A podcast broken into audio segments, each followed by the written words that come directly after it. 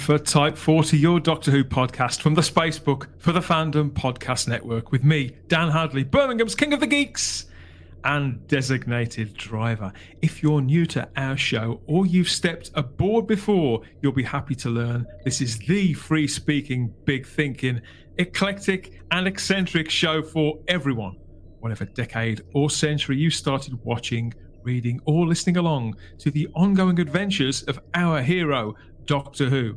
And with a new season underway on BBC One and broadcasters and platforms all over the world, we're making our way through this six part run now known as Doctor Who Flux, making sure to throw in a few laughs along the way where we can.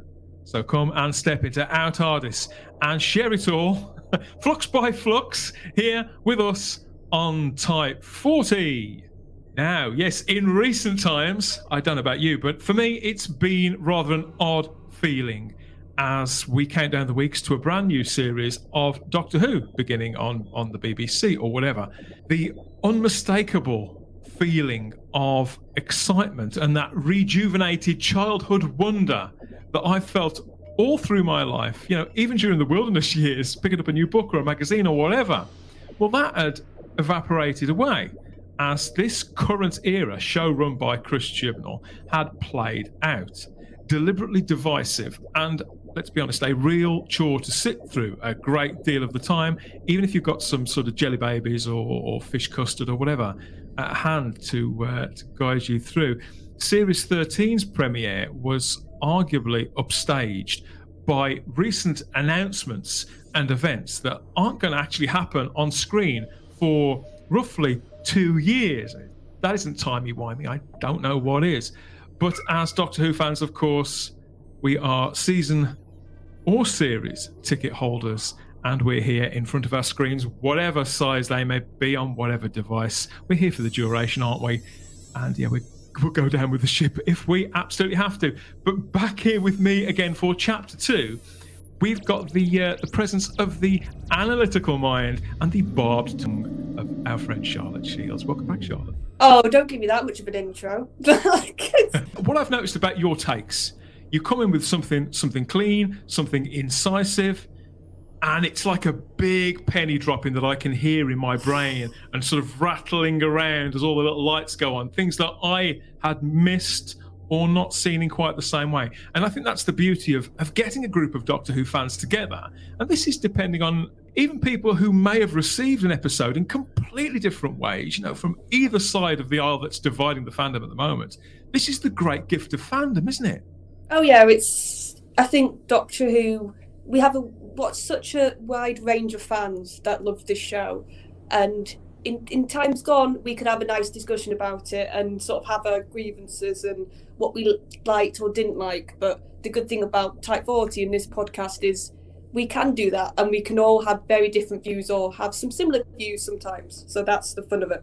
I think so, yeah. But of course, when we last spoke, the pair of us, we were left, weren't we? left in the wake of the, the, the close out of episode one. I can barely, I, I can't talk this stuff up without breaking into a laugh. But in the seven days in between, obviously you've been left on the edge of your seat the entire time. So I was wondering, have have the family had to sort of hoover around you whilst you've been there? People have been bringing you food parcels. How's it been for you? Chibnall episodes it seem to just have this effect that I watch them, it just goes out of my thought process until the next one and this is one of the few eras that that happens with Chibnall episodes. It's like they wash over me once I've watched them, and especially that one. It was so busy, and I and I really think, and we'll get onto this later was, with the figures. It? I think it was a mistake to chuck that much into one episode. It could well have been. And talking about connectivity and connecting, let's bring in the other half of this review panel the return of Barnaby Jago and the even more shock return of Simon Horton to hey. live reviews of new Doctor Who episodes. Seems like a moment too soon. Can I can I just check? I am in the right place, aren't I? We are here to talk about that wonderful, wonderful time traveling sci-fi show that I've loved for forty eight years. Oh no, yeah. sorry, sorry. We're here to talk about the new show that calls itself Doctor Who. That's right. I remember now. Ah, of course. yes, the skin suit show, isn't it? Barnaby, it's great. It's great the shambling corpse, yes. it's great to have you back because you were here on the Series 13 preview show, weren't you? And you were not exactly chomping at the bit, but I think you were in a, a reasonable place, weren't you? Uh, that you were going to give it a fair old shake. But of course, we've had an episode since then. So I was wondering, would you like to bring us up to speed and tell us what you made of the Halloween apocalypse? Me? Yeah. The uh, the Halloween apocalypse. Uh, again, I've heard a, I've heard a lot of complaints about the um, all sorts of all these characters we or we don't know are brought in, and of course it's going to be explained later on. But Yeah. That and it, and you know the the woman with um oh god I I've already forgotten their names. That's the thing as well. the problem It's it's it's what Charlotte was saying era. before. That, yeah, it's it's what Charlotte was saying before with um you know it just sort of washes over you and particular characters that come up like. The woman who was um, at the museum with um, Dan and uh, the other other woman who Linda suddenly was her name? Oh, okay. does anyone Oh remember? no, was it Claire? Oh no, was that the Might have. Weeping I thought it was? Janet, but I could be completely wrong again. Really- It- they- they all kind of like- everybody. They all sort of like have kind of blended into one. Uh, but for me, it, it for me it was just sort of more of the same, really. I mean, he's trying to he's trying to put something together here. He's trying to, you know, oh, we've got all these um all these roots that are suddenly going to be explained later on. But it was just so obvious that these th- these are things that go, that are going to be explained later on, and we've kind of seen that. Uh, Moffat in himself did that a lot, but that he did it in a lot more of an entertaining and a lot more of a um, interesting way, a lot more subtle. Where it's not like here's a character, oh she's sort of interesting, she knows the Doctor, oh she's gone now, you know, Well, see her later on, and it's just so obvious when that was kind of going. One thing, one positive though, I did very much. One there was a line that made me laugh, which was uh, with Car- Karvanista, I think is the name of the dog, wasn't it? Um, hi- his relationship with Dan, that was funny, and also when the Doctor gives him his uh, his house, which had been shrunk, and Oh, yes. Dan kind of goes, "I can't live in that." That was a pure gotta- Russell T Davies moment, wasn't it? And and with this, Yeah. I think so far Chris Chibnall has continued to borrow from Russell and and from Steven too to start trying to ape what Steven did so so well. I think nobody's perfect, are they? You know, creatives, writers, whatever you want to call them, however you want to classify them. And Steven Moffat's no exception, but he had a certain panache. didn't he? yes, yes, he kind of left you wanting more. He wanted, like, it was with River Song and that kind of thing. And even though River Song was built up over two episodes, and that was still something we wanted to to know, but I just feel no compunction to really want to know what uh, is going on with Lisa or, or Linda, or I'm going to look it up on the wiki now. Uh, yes. Put us all out. oh God. Yeah, well, it could be weeks until we see them again. But I I thought it'd be some weeks until we saw Simon Horton again, because this is the biggest shocker of them all. Yeah. The last time you, you were here to review an episode was The Timeless Children. You and I Oh. spent an unbelievable two hours going through that absolute chore, uh, the mess of a, of a piece of television that destroyed Doctor Who lore. You know, you did say you were done. You know, we, we both of us found the last season unwatchable and you were out. So, what has brought you back to, to the series this time? Okay, the brutal truth is, anything that's brought me back is because when episode one aired, my other half just left it running after Country File. it was literally just on the television, and so and, and so we kind of thought, okay, then let's let's just kind of watch it. Um, oh, God. I mean, and that and that is the absolute honest truth. The, the other shocker is that actually I, I will happily go on record as saying this is the best Doctor Who has been since Chris Chibnall took over. Now, admittedly, that's really not saying very It's a low bar. I agree with you. It's, It's, a low very, bar. very low bar. It's still way, way, way down. So please don't nobody get any ideas that I actually enjoyed it or anything stupid like that. but but the reason I'm saying this is because I want to prove that I'm not. I- I've been criticised so many times It's not partisan. like for just basically you just criti- you just want to knock the show, you just want to hate the show, you just want to criticise it. That's not true. I want I do want to come from it to it from a totally subjective angle and look at it on its own merits and then make my own decision. And on this one, I'm happy to say yes, it is the it is the best Doctor Who Chris Chibnall has ever done having said that, it is still for me utterly, utterly disastrous. And I know, you know, we're not here to talk too much about Halloween Apocalypse, but you know, I, I- can, I can quickly run through my thoughts on that because because they're, they're fairly short and, and concise. I would argue that the first ninety seconds of the Halloween Apocalypse are the most badly misjudged 90 seconds of Doctor Who in the entire history of the show, without any doubt. I would argue that so many people have turned off after that first 90 seconds, and I was nearly one of them. As I say, it literally came and on you're at the end of speaking not just as a viewer, but as somebody who's who's worked in television for some years, so you know this is true. what on earth were they thinking of? And as I say, because it literally just followed straight on from, from Countryfile for us, as it did for a lot of people, so many people would have just gone, "Blip, I don't want that. Because it was just the most banal, idiotic rubbish. It would have been fine on CBBC, but not at 6.30, 7 o'clock on, on a primetime show. I would compare it with something like, let's take the first opening 90 seconds of The Trial of a Time Lord. Now, however much JNT might get knocked and however much the Trial of a Time Lord season might get knocked, the first 90 seconds of the Trial of a Time Lord are probably the best 90 seconds of any Doctor Who story ever. Yeah. And so that to me is how you reach out and you grab an audience that haven't been with you for a long time and you say, remember this show, you're going to want to watch this. And instead, Chibnall gave us what he gave us and so many turned off. That first 90 seconds is key to the failure of the whole two episodes that I've seen so far. And that is that there's a terrible schizophrenia at the heart of Flux. On the one hand, it wants to be fun and funny and everybody's laughing and it's all funny and jokey. And on the other hand, it's trying to tell what is basically the biggest cataclysmic story of all time because it's talking about the flux which is going to wipe out the entire universe. Now, again, I would compare this to, let's say, Logopolis, which actually has a similar premise. The last couple of episodes of Logopolis are all about the entropy field. Hmm. She's going to swallow that's the a- I think that's universe. a really Now, viable comparison. Yeah. Now, now these are big, big issues. The universe is being devoured by the flux in this case. In Logopolis, it's being devoured by an entropy field. Now, you tell me where the humour is in the last two episodes of Logopolis. There isn't any, and that's because these are big, cataclysmic events. You simply can't tell a cataclysmic story and then have a comedy talking dog and a comedy uh, sequence at the beginning where they're all being kooky and hanging upside down and, and oh it's all and they're whizzing through the air like they're in some disney ride in, in walt disney world. The, the two are incompatible. And to me it shows the problems with chibnall's writing. He doesn't know he either doesn't know who his audience is or he's just panicking and it's just like just throw everything at the screen everything at it something will stick i'm sure that the audience will like to think about this give them drama give them comedy give them things that they don't understand so they like something Yeah. but they don't It's funny you should say that because I think throw everything at the wall and see what sticks. That was what Kyle Wagner said on the last show, wasn't it, Charlotte? Yes.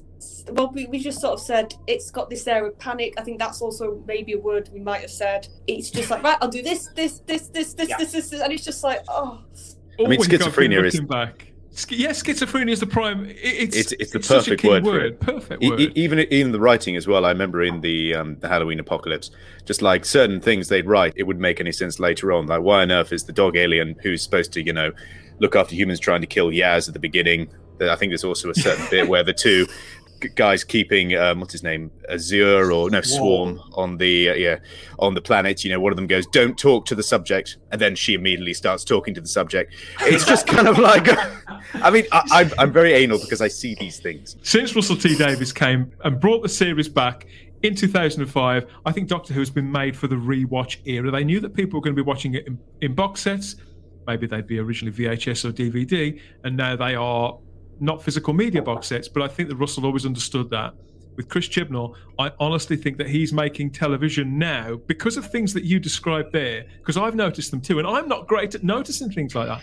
Because of things like that, I think he is almost banking on the fact you are never going to watch these episodes again, and so nobody will pick up on it. Or at least Well- by the time you do, he's gone, he's out, he's picked up his money, he's buggered off. But Barnaby is absolutely spot on because I noticed that exact same issue in the first episode. And the thing is that frustrates me is it's just a sign of a poor writer because actually it could have been brilliantly handled because all you needed to do is you needed the one character to say, don't talk to Swarm, and then talk to them. And the secondary character, who was the trainee, to say, uh, "Excuse me, I thought you said," we-" and, and so you you suddenly got a nice bit of dynamic. You've got you can have some some witty, sparky dialogue across the. But no, no, no. We'll just we'll just ignore that and throw that opportunity away. And it's just like, what are you thinking?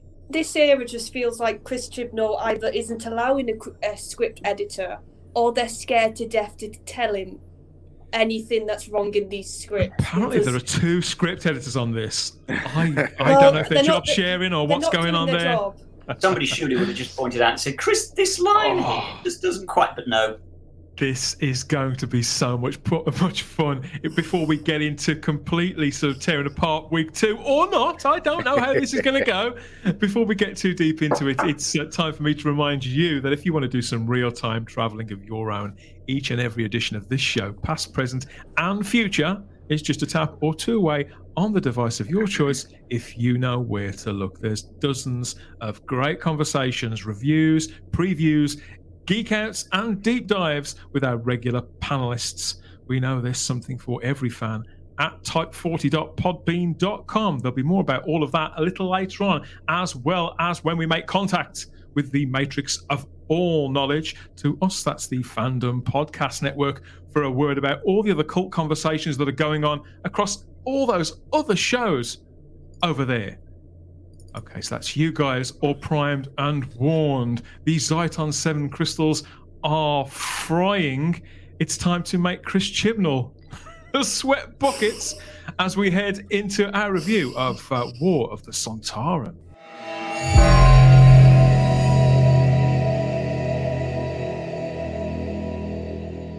we go again. So yeah, if you have uh, if you missed it, or you've been to bed and got up a few times since then, you can't remember exactly what went on in this story. Now, was it a case of Sontar Ha, or was it just a big Sontar LOL? Here's a quick reminder of what went down in War of the Sontarans. The Doctor has an unexpected encounter with one of her deadliest enemies when the Sontarans become a new faction in the Crimean War. As the British Army goes into a pitched battle with the warlike aliens, the Doctor and her companions seek the, re- the help of renowned nurse Mary Seacole, while an ancient temple hides some mysterious secrets. Cue the dramatic sting. Okay, so War of the Sounds good on Sontarans. It does. It, they always sound awesome, don't they? War of the Sontarans starred Jodie Whittaker as the Doctor, apparently. Mandip Gill as Yasmin Khan, with John Bishop as Dan and Jacob Anderson as Vinder. This story, I'm going to just show my hand a little and say that I think this one had something resembling a story, Barnaby. Yes, uh, I actually think it was an improvement over um, the Halloween Apocalypse. Definitely, um, I think uh, the Sontaran the Sontaran story uh, was really great fun. I mean, this is what I I also love about Doctor Who. You know, historic armies fighting you know futuristic armies. I mean, that was that was a great thing to kind of see. Uh, the actors playing the Sontarans were brilliant. I mean, they I, I love the new design of the Sontarans as well. I was never a big fan of the. Uh, their, their design in the Rusty Davis era. I think their improve their design now is far far more um, far better for a, uh, a a warlike race. So I think seeing them more sort of gritty and sort of grimdark is definitely up my uh, up my alley a bit more. And uh, yeah, and brilliant uh, brilliant performances done by um, this the the star the the other cast, not quite from the uh, the title character, but from um, Sara Powell, who was um, brilliant as a Mary Seacole. I really enjoyed her actually. I think she did a really really good job. And also the chap who played um, the uh, general as well, uh, General Logan. I think that that chap was called. Yeah, Uh, yeah, I've got the Gerald- I've got the cast list here. So General Yeah. Logan was played by Gerald Kyd, I think it's pronounced K Y D. Yeah, a great character. You know, you always got to have someone who's, um, you know, uh, uh, maybe kind of sort of like the villainesque of the um of the It was broad, wasn't it? But it was broad on the broad it was- villain. It would have been broad on the page. yeah broad on the page. But even then, he had a character, he had an arc, and uh, you kind of saw where he was coming from as well, as well as you could see where Mary Seacole was coming from as well. So and and as well, you know, the villains as well, Azure and um, Swarm as well. The actors playing them are really, really good. I actually quite like them as as villains at the moment. They had a great, I, I they had a great kind of like monologue kind of thing, even though it was silly. The planet Time, that was very silly.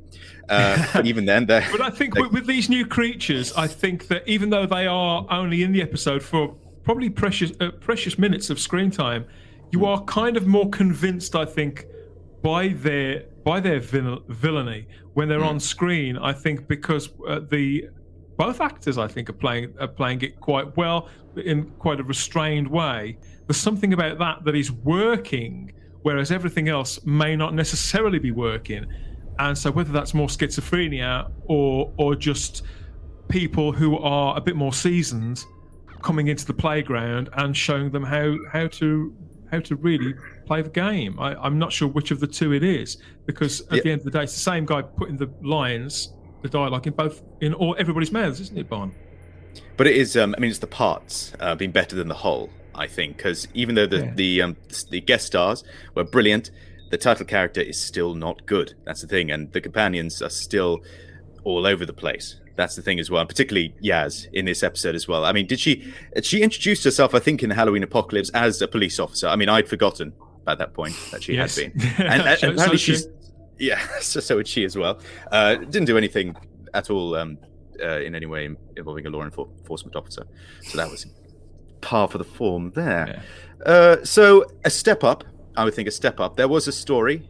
The there was still that Deus Ex Machina at the end, which I did not like the um, what was it? The oh, you see, it's just so forgettable. I already forgot what happened. There's some sort of time explosion that just because it's all mumbo jumbo that it's it's, imp- it's impossible to make this mum- mumbo jumbo settle in your mind. That's why you know, for all that things like timey wimey may sound quite facile, you know, you remember them.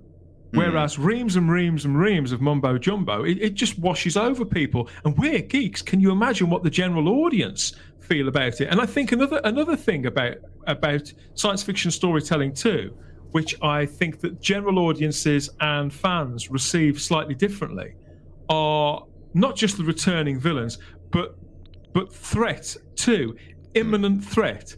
And I think that one thing that they did right to start off a season like this last time in the Halloween Apocalypse is they ended, you know, because this is the first time they've done an umbrella story in 35 years on Doctor Who properly. You know, I, I don't count dribbling a word through a season as a as an arc. I, that you know, it's in all with the best one in the world. I don't. This is this was ambitious, so they had to have that first cliffhanger be an absolute blinder. And to be fair, you know, they they did leave us on a pretty dark moment and a big statement we, we saw the uh, the rippling wave of the flux at the very doors of the TARDIS on its threshold, about to, to as we assume, sort of course its way in and sweep them away. Whatever whatever was going to happen, we had no idea. And whilst I don't think people were talking about that cliffhanger all week, I think it was a decent cliffhanger. And I was I don't know if I was disappointed or not. I think I, I was actually reassured, really, because it was a, t- a typically Chibnall move, I mm. think, Simon, to pick it up seven days later and not actually not actually address that cliffhanger at all, to just move the story on. So, is it actually a cliffhanger if you only ever get one part?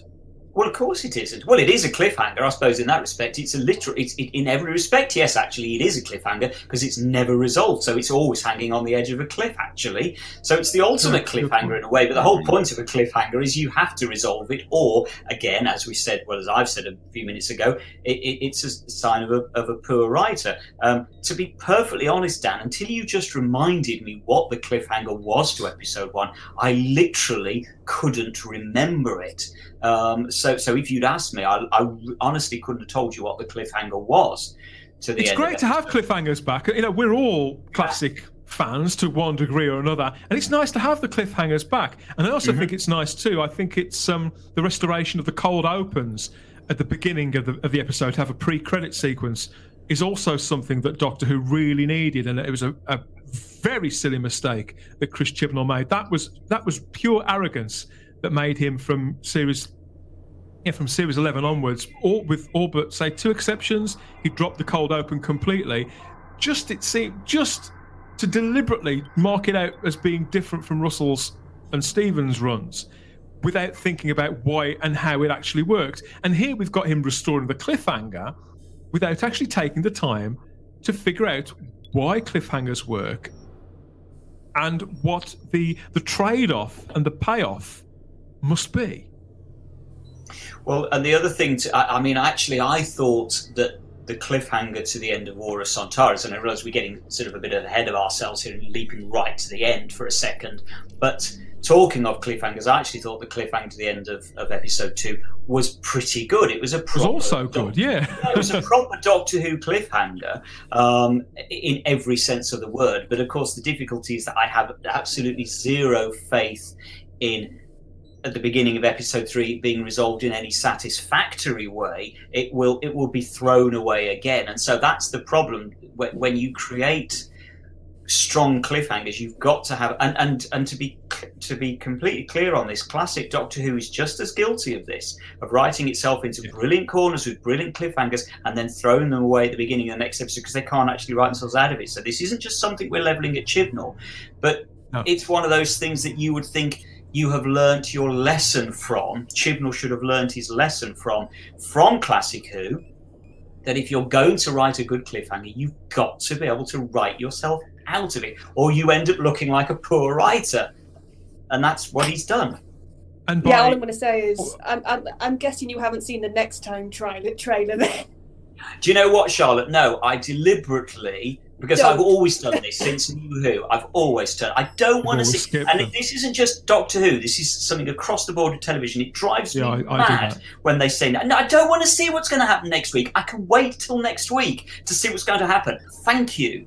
So it's I great. It's great off. with little little kids. I think they particularly like it. But but Charlotte, you know, as as regards this, scenes as we are there, we're on that on that cliffhanger by yeah, I do think that that Chibnall has given us another good cliffhanger there, and in theory, by focusing too on human interest, Yaz is a human being.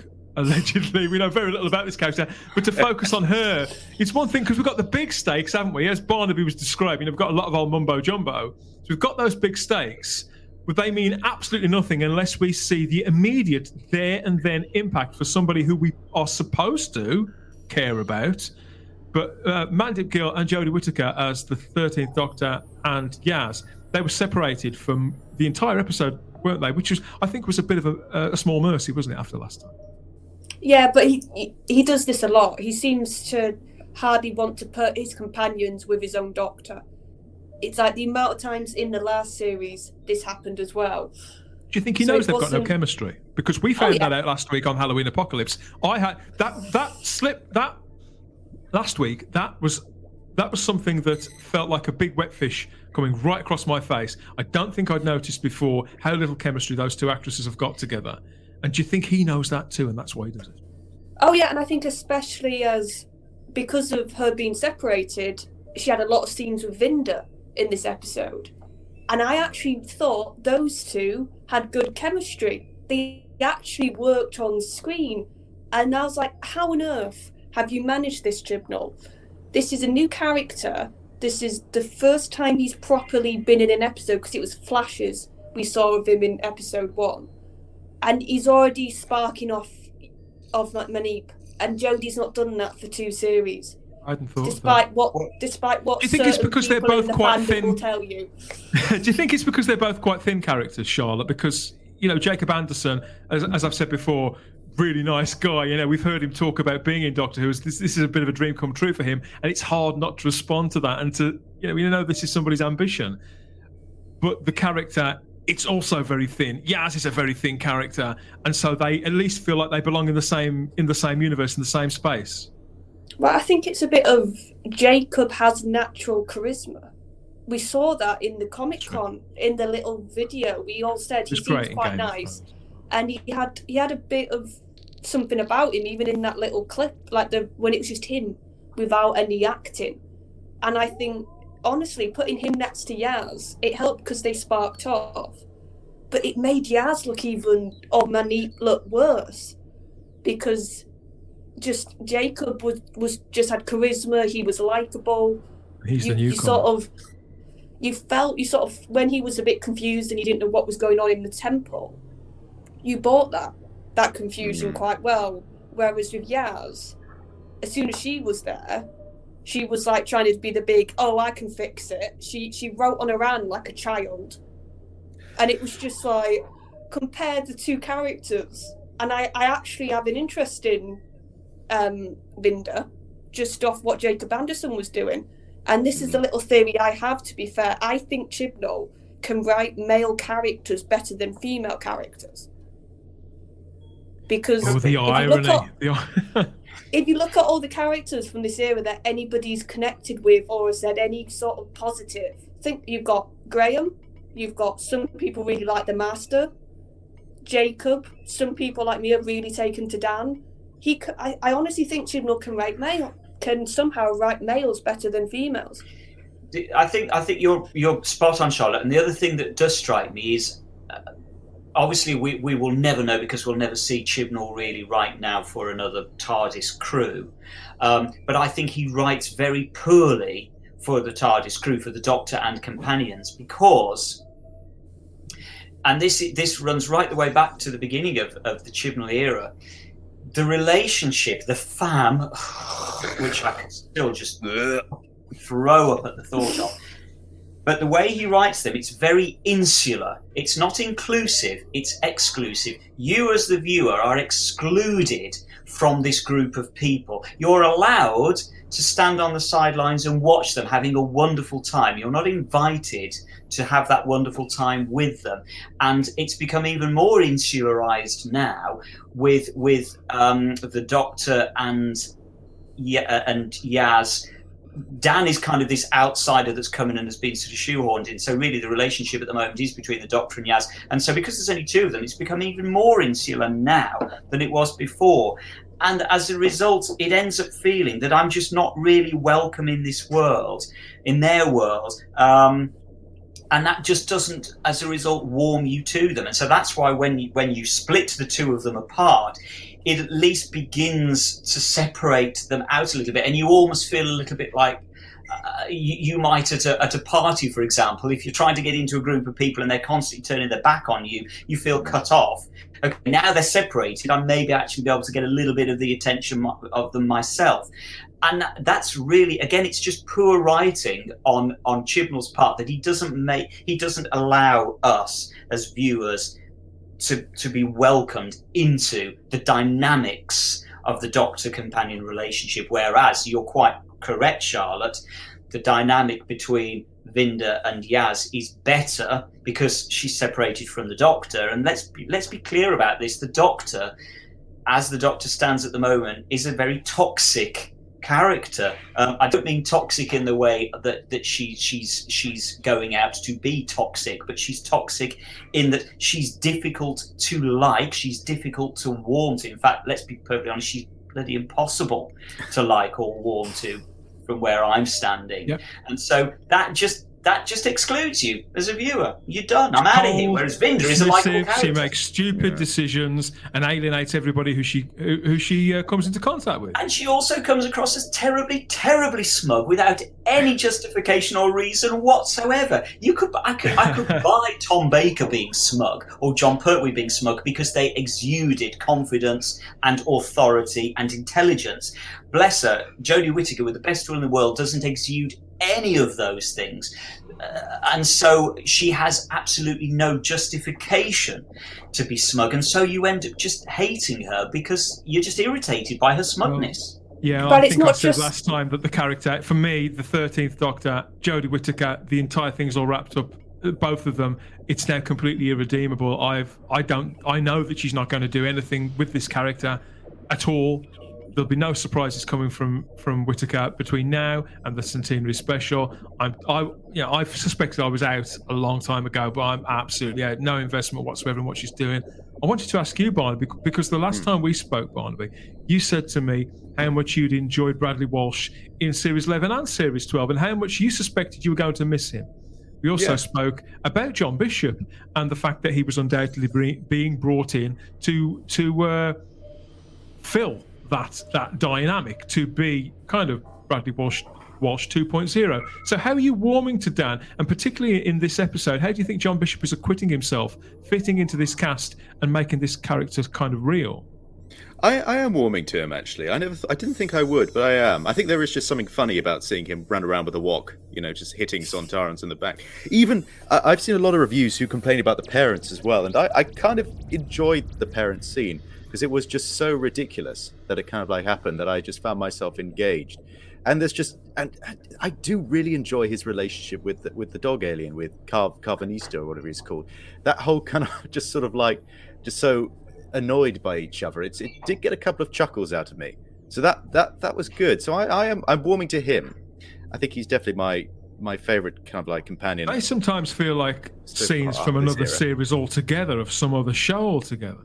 Yeah, I mean, he started off very, very annoying. Uh, Yeah, I thought, like I not- thought it was terrible in, epi- in episode Terrible one. Both. Karvanista and I thought, uh, I think I said on the last show, I was very harsh that John Bishop is no actor and was exposed in this as completely out of his depth. I thought he was a little better in this one Yeah. and felt uh, at least comfortable in what he was doing and able to actually act rather than just sort of stand around watching other people say things. So there's something that I think is gradually happening with him, whether it'll reach any real pay dirt before uh, episode six, whenever it does, he, whenever it is he leaves. I I don't know, but I I can see a man having fun. I can see a man trying, which Yeah, I can and- and- respect both of those things.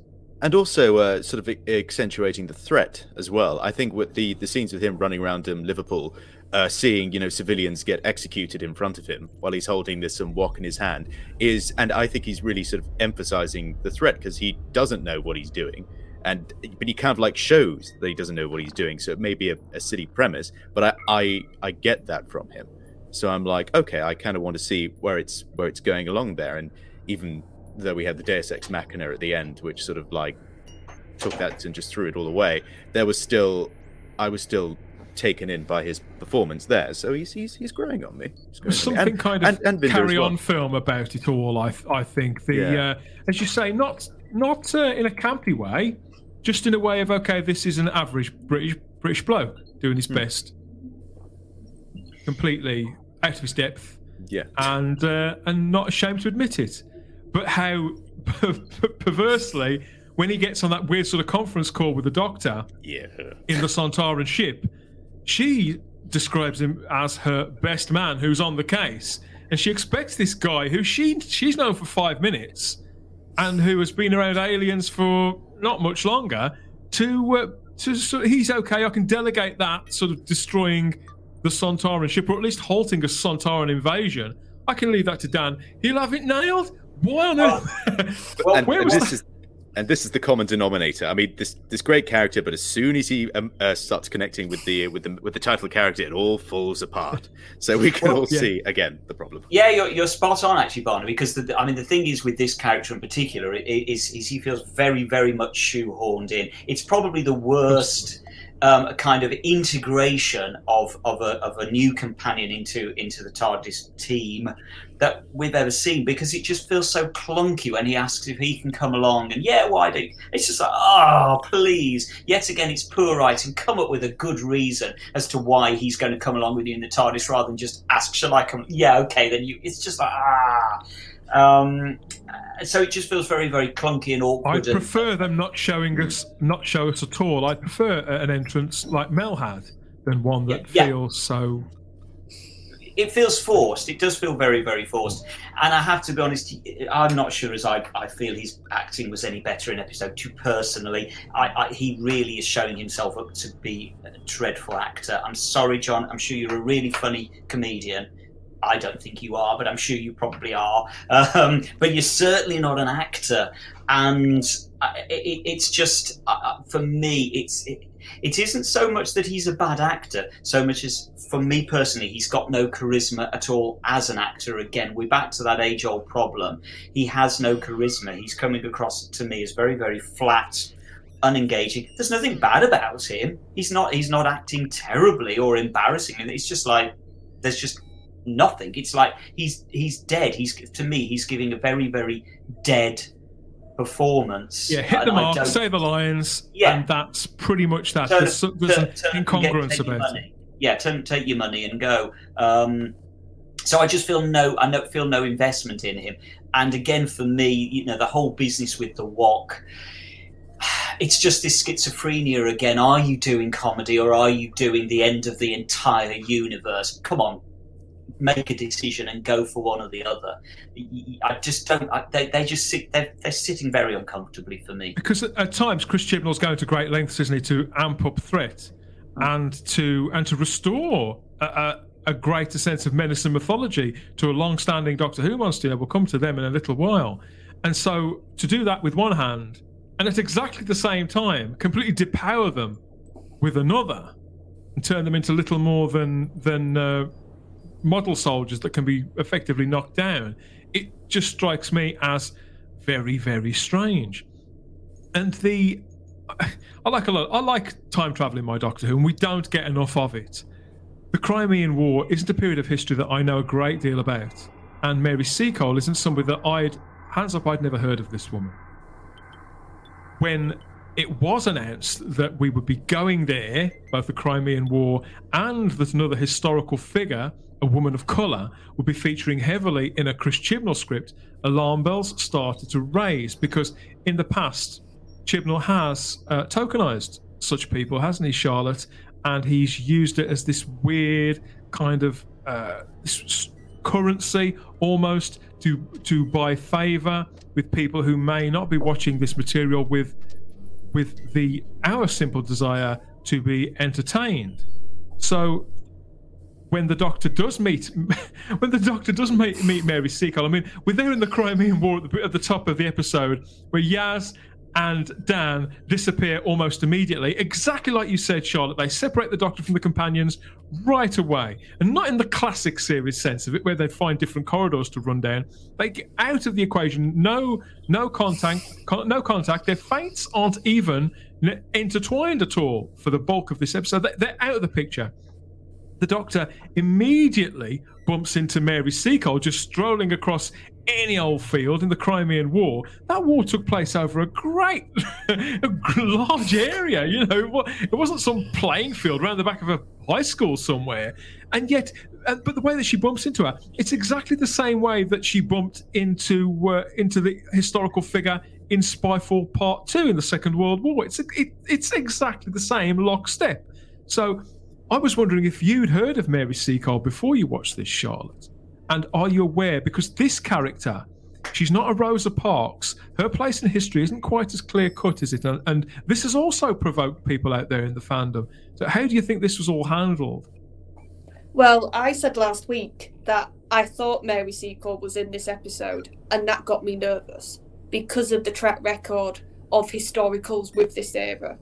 And I, to be fair, and to, to give credit, I actually enjoyed the bits of Mary Seacole because I, I think he did give a character, he did give a purpose in the story. She was basically the doctor's assistant, like the proto companion yeah. in this episode. So at least she wasn't just stood there and everybody was saying how brilliant she was. That was what my fear was. And yet, and, and that's that's true, Charlotte. And yet, they rarely looked at one another.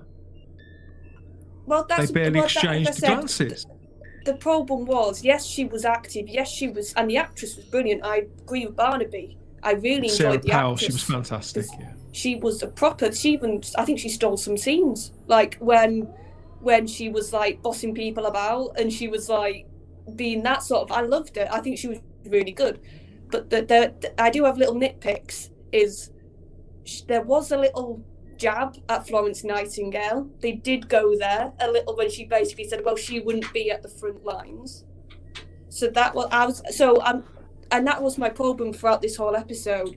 The the politics are starting to creep back in, Yes. but I'll get more to that two or, later. two or three times I noticed both both his own sort of general politics and identity politics. It's funny you mentioned Florence Nightingale there.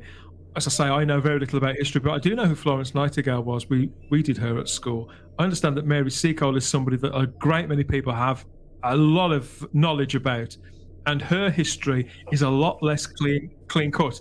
And academics have been debating Mary Seacole and her place in history for some decades. The controversy is that some of her achievements are those which many historians feel were achievements of Florence Nightingale's that have been wrongly attributed to Mary Seacole. And there's also allegations that, um, not allegations, I mean, I, it may be documented fact for all I know. Apparently, Mary Seacole was considered to be a, a racist and had some very uh, strong ideas and some very unconventional and aggressive uh, methods by which she would get things done. She wasn't this cuddly aunt type figure that we get given in this story. And Yeah. the reaction I've seen to this episode is that whereas Rosa Parks, you know, there's I know there's debate as to the whole Rosa Parks story about who did what and exactly when, but the core principle of that historical figure has made made it through the translation to Doctor Who in a fairly pure way. Certainly Yeah, the way that it, period in history is talked about in, in schools, for example, when where the Rosa Parks story is taught. Whereas this is a whole other ball game and something that's, that's a lot more prickly to handle. And whilst Chibnall does, he doesn't spend a huge amount of screen time with her, and he doesn't uh, look under too many rocks. I think the fact that I think he's very cavalier with this character, and she's there just to be there in the same way that Noor Khan was. Is it Noor Khan in Spyfall Part Two? She's just there, and they've cast her well, but it could be pretty much anybody. And so, if it could have been pretty much anybody, why handle such a contentious historical figure in such a superficial way? I think is what I'm trying to get to. Yeah, see, I, I would say it was an idealised version of Mary Seacole. That's the word I would use. And there's nothing wrong with that because Rosa Well- Parks was that too. But but is this a false representation? And is that dangerous? Is that where? Because Doctor the Who, in its history, Simon, the the in, I think the the thing with Doctor Who in history, the during the classic series was that it's okay to serve people cod history as long as you don't contradict what was actual historical fact. But if, but I mean, if, if uh, and I have to be honest, I hadn't heard of Mary Seacole, and I can't even comment on on on the historical accuracy or otherwise of this character, um, and I had no idea what you're talking about. That, that, that, that possibly she might have been racist, but I know nothing about that. If that's true, if that is correct, then what Chibnall is doing is is what we're all being told endlessly we're not supposed to do, which is whitewash history, or I guess in this case, for want of a better word, blackwash history, I guess. Um, and, and that we shouldn't be doing that either. I, I must be brutally honest, given given the track record of um, Doctor Who and indeed television in general these days, when I first saw Mary Seacole in this episode, my first question was, if this is a real historical character, I trust she was actually black because it's very frequent that they She might just was. recast somebody white uh, and, and, recast it as a black character. Uh, and, and, and that and, and the fact that I even have that in my brain just goes to show that there is a problem within television. And, and the reason, to, to, for anybody that might be shocked by what I'm saying, the reason I'm questioning this is because you only need to look at the Anne Boleyn, uh, I think it was on Channel 5, the Anne Boleyn series, where, That's where right. Anne Boleyn was recast black. So this isn't unprecedented. Um, and so it, you, you immediately, I, I'm thrown off guard and I'm immediately dubious. Well, not necessarily dubious, but questioning of the veracity of any stories that I'm being told. Um, and because I felt that the Rosa episode was so manipulative, not necessarily historically accurate, but nonetheless manipulative, I take it all with something of a, a, of a pinch of salt. And then when you get thrown in, when the Doctor first meets Mary Seacole, and they and, and Chibnall just couldn't resist the barbed comment about I, about being a male, and, and, and the Doctor says, "Oh, it's fluid," I, and I was just like, Mm. "Oh, we, we're not going to let this one go, are we?" Yeah. Clearly, any opportunity we get, still to just remind people that, that it's justified that we've turned the Doctor female. And I, it's just it's just tiresome, and so as I agree with everybody else that the character was brilliantly portrayed, and actually it was very well written. But because I'm left, and it, and, and she was one of the highlights of the episode. I thought so too. But hmm. because I'm left with this nagging dubiousness at the back of my brain as to how how relevant it was, how genuinely historically accurate it is, it, it leaves me with questions that I don't particularly want to be left with. And I think maybe you're right, Dan. It maybe would have been better just to go with a character who was called Audrey or whatever. Why make it Mary Seacole? On the other hand, looking at it from the other perspective, it's going back to the roots, the very, very roots of the show, and we've got a little bit of um, a little bit of a history lesson going on here, and, and, and it's made some of us, me included, go and look at Mary Seacole. I wanted to know who she was, and so in that respect, all credit, that's what Doctor Who in a way should be doing. So you know, it, on the one hand, there's a thumbs up. Um, I, I, think. Just... Hmm, sorry. No, I, I think overall we just have to remember this is a historical episode written by Chris Chibnall. You know, so whatever he, it kind of like comes up there, whatever sort of like um you know characters kind of turn up from historical characters, we always just look at and go like, well, it's a Chris Chibnall episode. I think you're right, Barnaby. That's what I'm trying so, to say. Left. Yeah. Well, before we've even started, you, you're you're kind of on the back foot of thinking it's a Chris Chibnall episode, and so how accurate is it going to be? How genuine is it going to be? Exactly. Yeah, it's, it's also, written by him. So. Yeah, and also, all doctors can like be a bit of a fan when they meet historical people. That's not a new thing to this run. But I feel like with Jodie's Doctor especially, she goes over the top with praise when well, she, she wasn't surprised to particularly characters. It's like there's no criticism at all. Whereas I feel like in previous runs, if there was a known trait of a historical character that wasn't the most positive in the world, it wouldn't be a massive focus, but the Doctor would have like a one little comment. It, it acknowledge it, yeah. Yeah, well, but this person was a human, not a superhuman. Well, it comes back to the uh, Mind of Evil, where um, Jon Pertwee goes crazy about, uh, you know, Chairman Mao, you know? Yeah.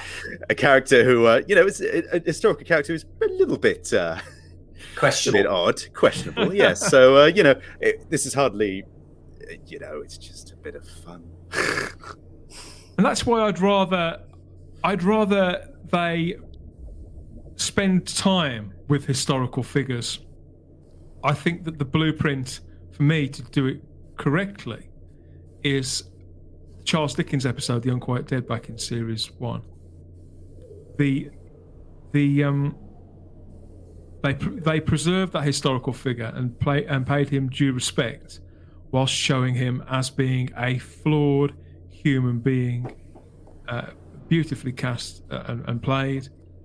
But the the core the core principle of who Charles Dickens is accepted to be now 150 years since his since his day since his the prime of his life was there was recognizable and was um, un, unarguable.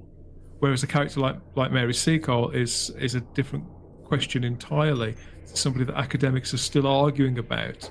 And it's well, not something and I suppose then in that respect, there's me saying that yes, it's good that we're kind of getting this history lesson on Mary Seacole, which I would say is is a good thing. Yeah, but then too. if you are going to if you are going to give a history lesson, you've got to make sure you're getting it right and it's totally accurate. And if Dan, you're correct that it isn't entirely accurate, or maybe it's it's part of her story and by no means all of it, mm. you, you you are literally then guilty of whitewashing history, and that's that's just. I would have liked to have spent more time with the Doctor and Mary together on that relationship rather than just saying things at one another whilst not looking at one another. They, all of a sudden, they become Cagney and Lacey. They've not bonded at all.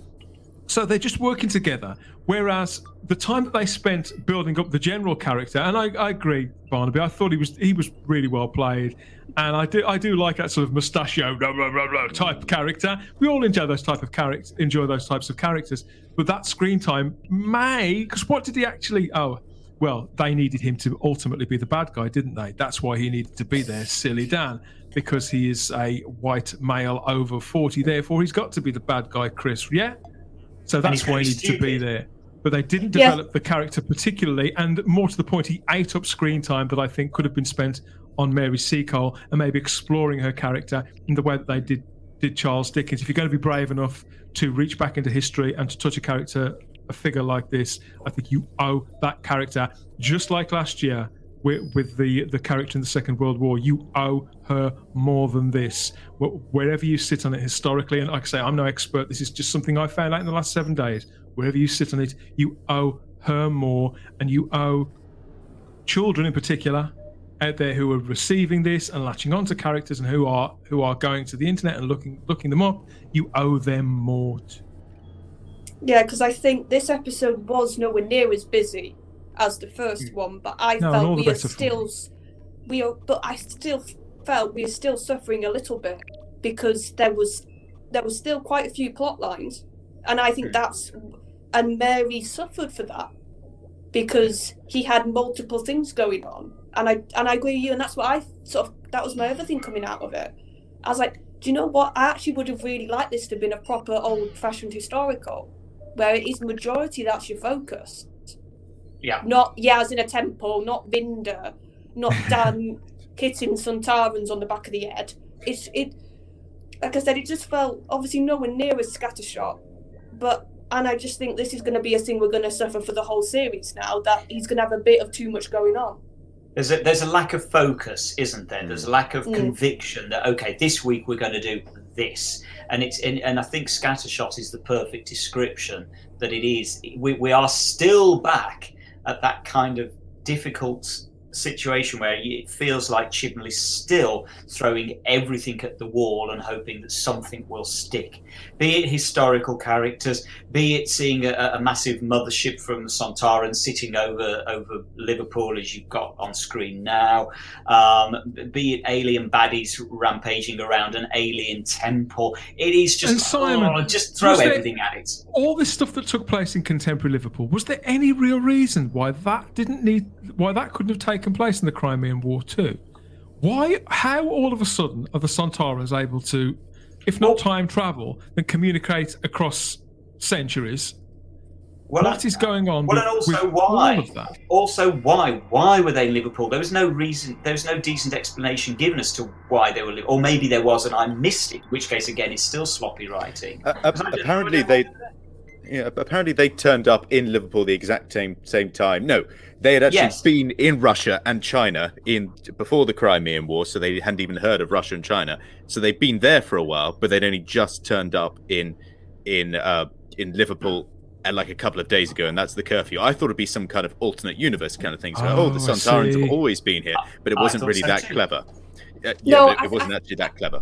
I think it was like one tiny bit of dialogue before the dog ships did the shield. I think they said they slipped in. Yes. But, but why Liverpool? I still don't get why did they go to Liverpool, where Dan just happens to come from? Is there something I'm missing here? And they're Because still the- because the communicating. They're still able to. They're still able to communicate between 2021 and Yeah. 17, whenever it is. It's it's absolutely. Well, not only is it baffling, but it just feels completely unnecessary. Uh, and as you say, scatter shot, give them a bit of a, give them a bit. I think what he wanted to do, yeah, is give them a bit of, more Russell T Davies because these these scenes of of uh, contemporary Earth, contemporary Liverpool in this in this um, respect, you know, they were scenes right out of a Russell T Davies episode, and meeting Dan's parents too. Who I Yeah, I- also you loved. I loved them. They were good. Can I can I also point out because we sort of gone into it the, the worst joke in the entire episode, which was the uh, temporal tempura. Awful. I, I my Yeah. my hand my hand just went into Yeah, my I- head I'm with you, like that, and I was like, Barnaby. is, it- is it tempura? And I'm I like, mean, I- I- Oh, I my the problem- the problem with- the problem with this is you're showing your companion to be completely and utterly stupid if they think tempura is going to get confused with temporal. It's just uh, let's just set up a character and make them look as thick as we possibly can, and this is the character we're supposed to like and, and want on board the TARDIS. Oh, And it's not it's not just even that. Let's make him stupid, but really capable in other scenes. like he can sneak onto a, a ship and like take out a load of the enemy and do what. And it's just Yeah, like no problem said- at all. well, it's it's fine because the Sontarans can never actually hit a moving target ever. I think they've only No, been able to shoot unarmed Oh. civilians. They can't meet Dan when he's running And away. they can shoot one another, Barnaby. Oh They yes. seem to be able to shoot one another, no problem at all. And ne- Neville and Eileen, who, who are uh, Dan's parents, we meet them in this episode. They're played by Sue Jenkins, and uh, who's Neville played by? I haven't got. I don't, No, I've- got I've- that name. I've got But yeah, here. uh, Uh, Sue, uh, Paul, Sue Paul Jenkins, Broughton. Paul Broughton. So Paul Broughton and Sue Jenkins. Sue Jenkins, I recognised from Coronation Street from years and years ago, and they were they were lovely in these parts. But it did seem to me that this was this was uh, Donna's grandfather and mother done over. And so little time was spent developing these characters, it was almost as if we accept somehow, as the race memory of Doctor Who fans that we've all got, we recognise this visual language and this dynamic from the Russell T Davies era. Uh, maybe I, I didn't really sort of see that, but maybe it's just because I've just gone a little bit mad, kind of watching all these episodes, and so anything that just comes along that's somewhat different or be, reminds I me of I could be too cynical with it. I, I don't know because I thought they were fine in the roles. I did kind of kind I- of enjoy. I think they were fine. I think uh, th- I think their uh, their intro into the episode was kind of um, upstaged by me by the terrible continuity error, where about seven Sontarans go round that corner into that um, alleyway, and uh, Dan turns around. There's only two of them there. I mean that that was that was a terrible continuity error, which uh, I got very annoyed about. So oh I yeah, I know. I noticed that. At the, this is a prime example. I noticed that at the time, Mhm. and I remember stopping and thinking, "Wait, what?" But as I was watching it in real time, and I'm certainly not going to pause this and go back over certain scenes. I didn't want to prolong it. Please so uh, yeah, so I just moved along with the episode and forgot all about that until you just mentioned it. But yeah, it's it's noticeable. Yeah, I, I- noticed that. So really, I was just mostly uh, just like flabbergasted from that. So when they kind of like turned up, I was like, oh, okay, uh, brain is gone now. Okay, what?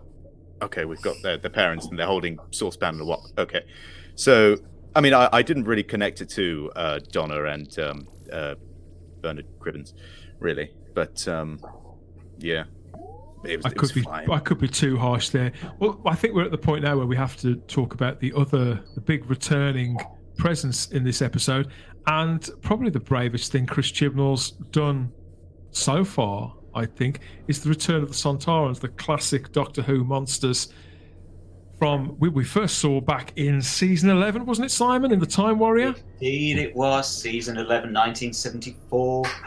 Gosh, yeah, I was And six, episode- years old and remember that so clearly. That episode does get a name check too, doesn't it, Barnaby? In fact, so does Linx. Yes, we do get a yeah w- w- riding a horse and things like that, which is quite fun. I I, I approve of that. I approve of um, reminding me of happier days in the cla- classic era. I thought it was, But I, to be honest, yeah, I thought it was great seeing riding a horse because that's what we got with Linx in, in the Mm. Time Warrior. Why not? I don't have a problem with it. I think they look good on horses. Actually, I know they've So it's do had I. a bit of flack, but I think they look good on horses. Uh, Chibnall, as regards to Sontarans, he goes to a certain amount of uh, trouble and time in this epi- episode to come at them again, because the Russell T Davies era did depict them in a very particular way. It reimagined, it re- uh, reimagined them uh, visually, and kind of reimagined their place in the Doctor Who universe.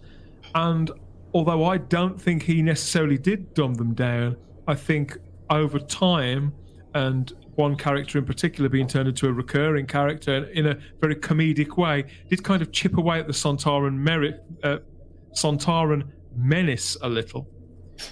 But I think Chris Chibnall goes to some effort to to reframe that and to polish them up and to refocus on the core principle of the species as originally imagined by Robert Holmes, doesn't he, Simon? Well, yes and no, because again, we're back to schizophrenia. Because on the one hand, yes, he tries to sort of recalibrate them, and then he has them hit on the back of the head with a wok, and he has he has a dog alien just literally blast half a dozen of them like like skittles uh, for, for for no reason. Which there was absolutely no need Karvanista to, to do that. They could easily have got out of that situation without having half a dozen of them knocked down by by a laser axe. Um, to me, I, I, I, I've said before now that the Sontarans are my absolute favourite alien baddie of Doctor Who of all time. Forget Daleks, forget Cybermen. I'll always take Sontarans. But what really irritates me in all of New Who, they've always been used as this kind of comic relief. They're, they're like the light entertainment baddie. So the Daleks are always really, really shown as mean and horrible and terrifying. The Cybermen are as well. We've never seen sort of comedy Cybermen. Um, No. And yet the Sontarans, we're, we're, and in fact, even Doctor Who magazine in their review, it says historically the Cyber, the Sontarans have always been the comic foil. No, wrong, they haven't. not in the classic run. They were never ever the No. comic foil. You look at the Time Warrior, Sontaran Experiment, even the Invasion of Time, and Yeah. and the Two Doctors. There is nothing comic about those Sontarans whatsoever. They are not comedy. They're not comic relief, and it just frustrates me. And and Russell T Davies absolutely started it, and Moffat nailed the, the, the, the coffin lid shut in making them. Supposedly historically these comic relief light entertainment villains. And they're not to me. And, and this is one of the reasons why I love the Soundtrack so much.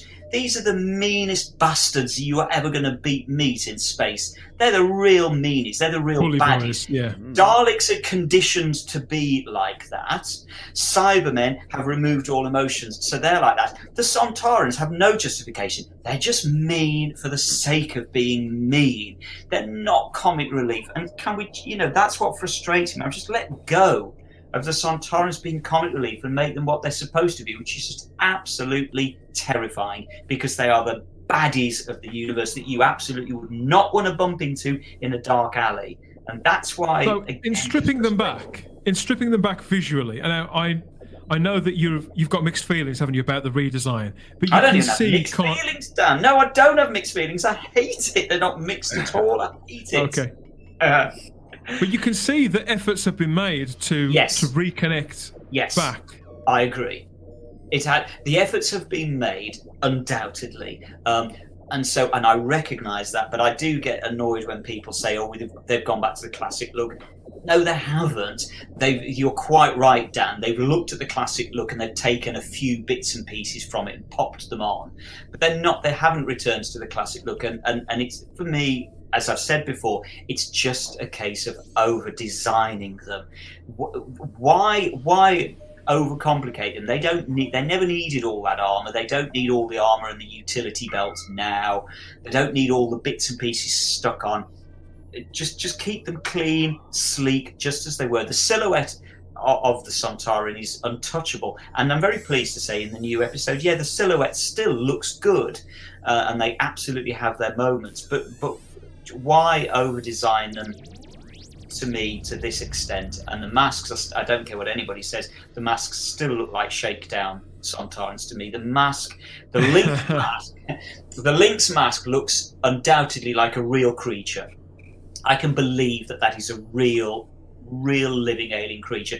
These look like what they are, which is rubber masks. They're, they're over designed, they're plastic looking, um, and so to me, it's just not an improvement. No, they're, they're just no. I'm sorry. I'm no sorry. So can I say? i- In this story, they do build two characters, don't they? In particular, two Sontaran characters. We've got uh, Jonathan Watson plays Skaak, and Dan Starkey plays the character of. I knew I was going to struggle saying this. Shlivid. Both Sontarans, one at the very top of the chain, the commanding officer, and one is a foot a foot soldier that we first meet, who's been cared for by Mary Seacole in her in her hospital. We spend more time with him, and I think that is an attempt at the script to come at the Sontarans from the other direction and their, their code of honor and everything that the mythology has taught uh, taught us, told us about them over the decades to kind of boil it, boil it down in bringing back Dan Starkey, who played Strax throughout the the uh, Steven Moffat era, that sort of comic relief character, to to employ him again to play a Sontar, and it probably could be seen as a no-brainer because he does play these parts very, very well, doesn't he? And this character couldn't be more different from Strax. But again, ultimately, I've got no problem with how the character was depicted. But the Doctor kind of lets this character go back to the Sontaran Yep. regiment, doesn't she? hmm Where Uh, he's immediately executed Barnaby. Now, She, is it she just probably me? knows that. Uh, She, she probably knows that as well, which also um, scatterbrained and uh, schizophrenic as well. This character, this episode, and this Doctor as well. You know, promote, promoting life. You know, promoting goodness around the around the universe, but not averse to um, letting a, um, a, s- a- a living creature get executed by his own people. So actively sending him to his death, Simon. Is there Yeah. any other way Well, of yeah. reading that? I just And- found and- it really and- and- weird. Yeah, absolutely. And Barnaby's quite correct because because this is one of the main problems I had right back in Chibnall's and Whitaker's first series was with an ara- arachnids in the UK when the Doctor willingly chose to let the, the, the queen spider or whatever it was, to beat the giant spider, just die a slow and painful death. Um, a- rather than rather than being put out of misery quite quickly, and then also in the next scene, pretty much allowed all of the uh, of the bad spiders to be lured into a room where they were all suffocated very very slowly to death. Um, so so again, this just shows complete schizophrenia in the character. How can I like this character? And this is It's just not, more of the it's same. not just it's So not just right. bad it's not just bad uh, characterization, is it, Charlotte? It's inconsistent characterization and storytelling. Well, it's it's Chibnall seems to really not. How do I word this? It's like he's got a really warped sense of what the morals of the Doctor is. He seems to really, in one breath, make her like you said. I have to protect life. Nobody dies. I hate violence. I hate guns. And it's like he's got such a surface level understanding as well of violence with this Doctor, because what she does at the end also what, what her little lecture at the end once like we you've just all pointed out she sends one to to his death means she, she her morals just flip and flip and flop and go from one extreme to the other. So when she is trying to be high and mighty you can't believe it and when she is trying to So, be so like what, what you're pointing to is that Chris Chibnall has no sort of plan, no, no overall shape to his scripts. He's writing it scene by scene by scene, and Hmm. almost as if he never goes back over it and, and views the whole. Do you think? Well, it's more like I said, it just boggles me how he seems to see violence just from his writing. It seems to be a really surface level reading of it that all violence is bad, all violence is bad, but when it suits the plot, the doctor's okay with violence. And it's and also it's like I said, it's like past doctors because I've got to be fair that there were there was bits I really enjoyed in this episode, but it was mm. this issue of violence and morality that really took me out of it with the doctor. And it's like I was and this is the thing that sort of I have been, like I said, I don't think about it a lot, but this is the thing that was sort of in the back of my head. It's like he's doctors in the past, yes, on the surface they don't like violence. They're against it. But I've got I well, my understanding from all the previous doctors is it's that's not a hard and fast rule. When circumstances dictate it, they understand you need to use force. You need to even use violence sometimes if your enemy is not going to let you live, or if your enemy The Doctor hasn't is somewhat of an the mor- oxymoron. Hmm. yeah, and it's like, and these are Sontarans. So we, and like you were saying, we all know what Sontarans are like. They don't, they will just kill. They'll just fight. They'll just have a war for the sake of it. Yeah. So you can't try and moralize with a Sontaran, which is what she was almost doing near the end of this episode. And another really quick one, and it is connected with the Sontarans, and I don't know if I'm overthinking this. How on earth did they not know that the Doctor was female yet? uh, that was just boggling my mind because this doctor's been in the universe for a good amount of time now. Like a she's had adventures, she's faced Daleks, she's had some big battles. Like when it comes to recognizable villains, and there's a whole story plot line when And she more to the point, Charlotte. More because to the they point, didn't know it was her. more to the point. If Time Lords are now accepted that they've always been able to change gender, it's just a matter of fact, an everyday thing, that's who they are, then other civilizations that they've come into contact with will also be aware of this. Or are we expected to believe that the Doctor is the only Time Lord that the Sontarans, Sontaran Empire, know of? I, I don't believe that's no- possible. Well, the problem is there's no point even trying to rationalize it because we all know it doesn't make sense, and we all know that just like uh, with the with the throwaway comment earlier in the episode, which is basically a, a, a two fingers up to fans who don't agree with the gender changing when Again. the doctor says it's fluid, which I could have just screamed at yet again. It's just an opportunity for Chibnall to just remind viewers that, that, that we've changed the character of the Doctor, whether, the gender of the character, whether you like it or not. It's the right thing to do. It was about time we changed the gender. And so, you Sontarans, he's basically calling us viewers who don't agree with it, Sontarans. We're locked in the past. We don't get it. You know, we're thick. We, we are no better than Sontarans. And so, again, I just find the whole thing just deeply insulting. If you're going to change the gender of the character, for goodness sakes, just move on, get over it, and, and, and, and just tell a good story and stop reminding people that you've done it. Particularly after three, particularly after three seasons. I mean, with the, my whole problem with Flux, generally speaking, is the fact that I feel that even though I find some of it almost entertaining, diverting at times, any scene that Jodie Whittaker's not in, basically, diverts me to some degree. Some of it almost entertains me. The the problem I've got is that I feel that this is way too little, way too late, and yeah. this feels like the kind of energy, the kind of the kind of story even that is being told. This should have been what he was doing back in 2018 as a starting Correct. point, not an mm-hmm. end point. And and whilst I feel that the series, the the, the character of the, doc, of the Doctor certainly regressed uh, I feel that the the, uh, the look of the series itself has, for one reason or another, also slid, and the freshness that it once had. I mean, that was gone by week four of, of the Chibnall era. It's never really recaptured it, and as such, has searched for its own identity and flavour pretty much ever since. Uh, one of the one of their blessings, probably in the past, has been the director Jamie Magnus Stone, who directed this. He directed the previous one as well, the Halloween Apocalypse, which I found really flat, and I, I was taken aback by that because I usually think this director's got a lot of flair and a lot of talent. I felt he was very much back for this one, and this certain sequences in it did look beautiful, particularly that battlefield shot and some of the points, some of the moments in the fight did feel, if not brutal, then certainly they, they were pacey, and you felt like you were actually there, which is something that I don't think I've got in this era. Come to think of it, certainly didn't feel it in the last season and I don't.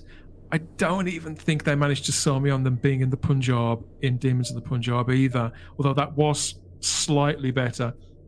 But I think Jamie Magnus Stone is somebody who is has probably got a big career in front of them and made some sequences in, in this look beautiful. But it was only taste face masks. Yeah. He's got good taste in face masks at least. Yeah. Very good. Yeah, so I, I know I noted that, and I, I say he's been on on the squad with this show for a couple of years now, and usually I think if it wasn't for his involvement, other episodes in series 11 and 12 would have looked a lot less pretty. And you know this is a tv show it's got to it's supposed to look nice. It would be it'd be nice if it would actually say considered and valued things to us and entertain entertain us in a robust and uh, and satisfying way. But you know, rome wasn't built in a day was it charlotte but no, and I think it's like also not just the battle scenes, like when they were wandering around on the battle and you just saw bodies and all of that. That was quite evocative. That actually sort of went, oh, that took you back almost. Like that's that's quite a stark image. And I do think when they were leaning into that, it worked in this episode. When it was it, it was sort of showing because this was a story this was a war story for, for, for all the sci-fi and the silliness, this was tackling a war, and even the the really badly delivered message at the end was about war. So when they were showing the starkness and the sort of the stakes and what you lose, I actually thought that was done quite well. But like I said, that was all Jamie. That wasn't the script that was telling you that. It was the the, the sort of the see the shots and the way they were filming things.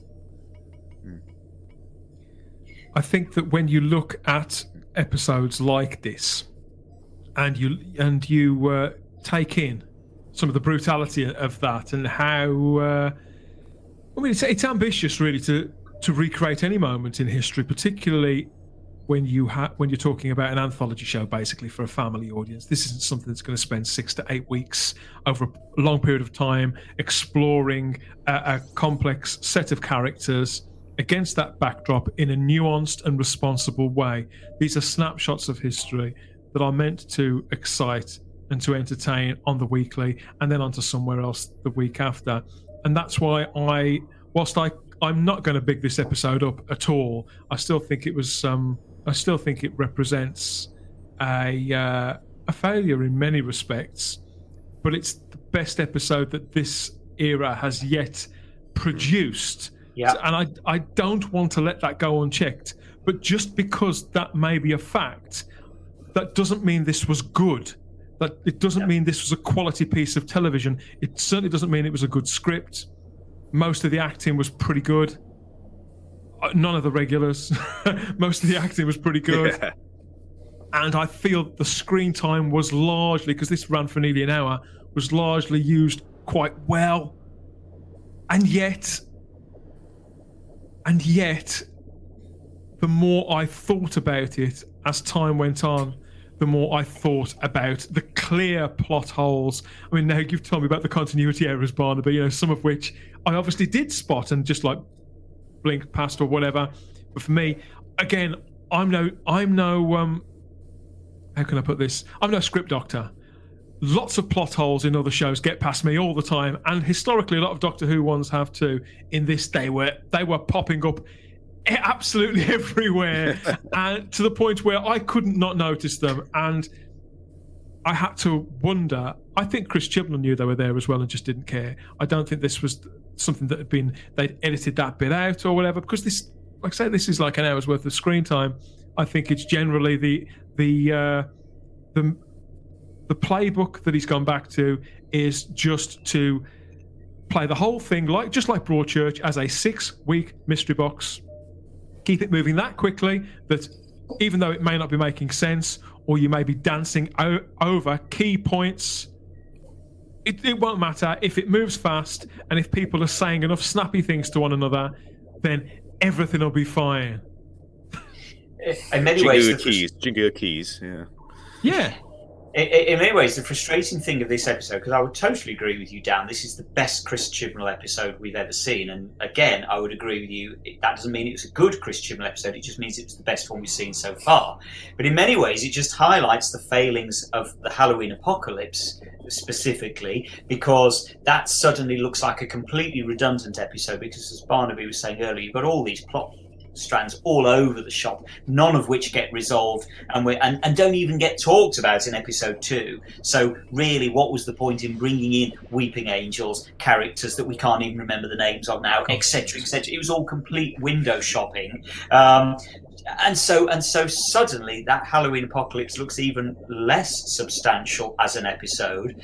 And the other thing is, it just also goes to highlight why the entire previous two seasons of Chris Chibnall are completely a waste of time, should never have been made. And had this, had War of the Sontarans been the very, very, very first episode that we saw of the Chibnall Whitaker era, we might, it's possible. We might all have looked at the Chibnall with very different eyes, and we might have said, you know, it's not quite for us, and no, the female doctor isn't for us, but, you know, we can see what they're doing. We might have been a little bit more generous to it, but unfortunately, because we had two previous seasons that insulted our intelligence at best and offended us at worst, we're just left.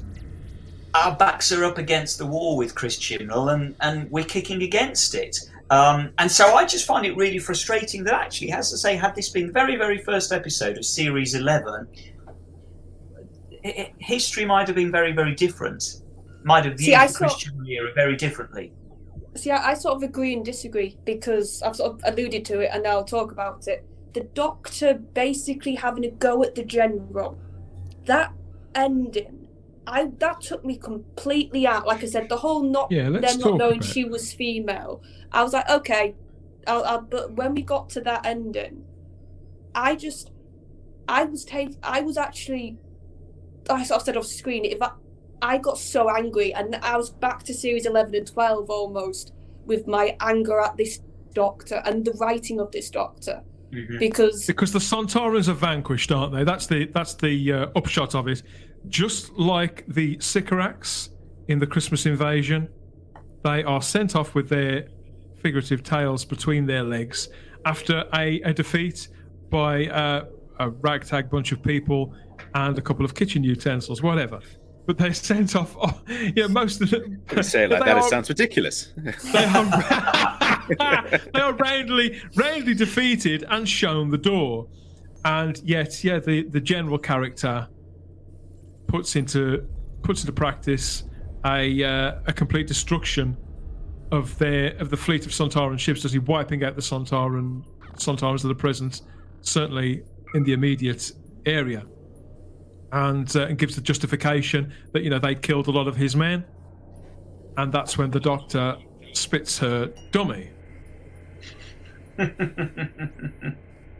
And that's what stands out, isn't it? Because this is something we've had before. You know, uh, this whole confrontation between between the Doctor and this and this general character. You can see what Chris Chibnall is trying to harken back to. He's trying to make us think of the Tenth Doctor and Harriet Jones, or the Third Doctor and the Brigadier at the end of the Silurians. He's trying to give us that moral crescendo to it all. That bit that when the end credits are finished and we're off, you know, you go make yourself a cup of tea or whatever else, and you're still thinking about the moral complexity of it and, and the call that is made.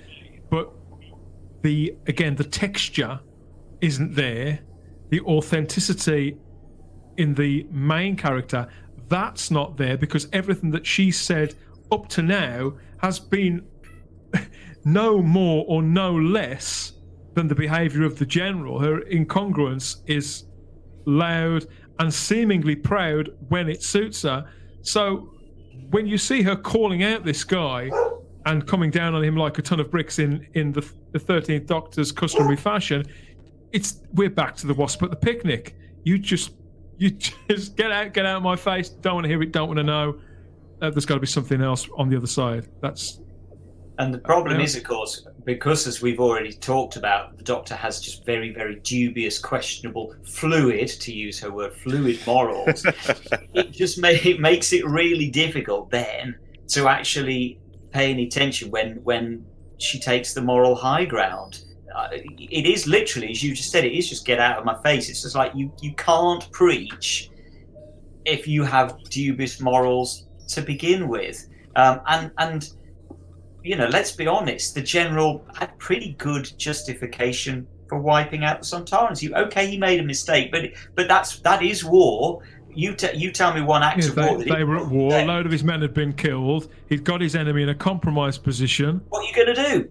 You know, you can't. You can hardly. You, you can hardly criticize the general for taking that approach because, as they, we've got to remember, this is this is war. They were at war with each other, and Yeah, war is not kind.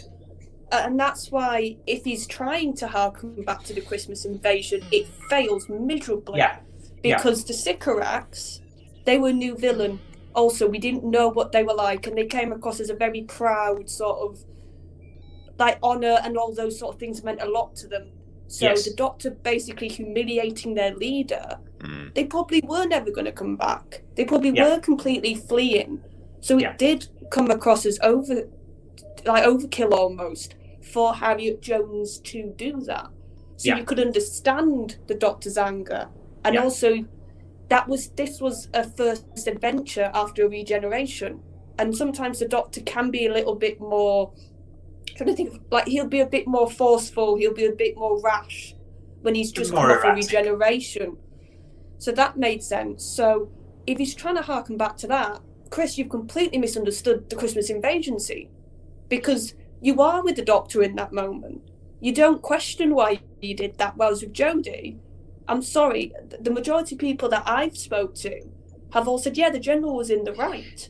The, the, was That's how I feel. Well- Well, also the well, yeah. Had already had actually told him that they had claimed that planet since Yeah. because of Linx had claimed the planet. Historically, that's how their entire culture, their entire race felt about it.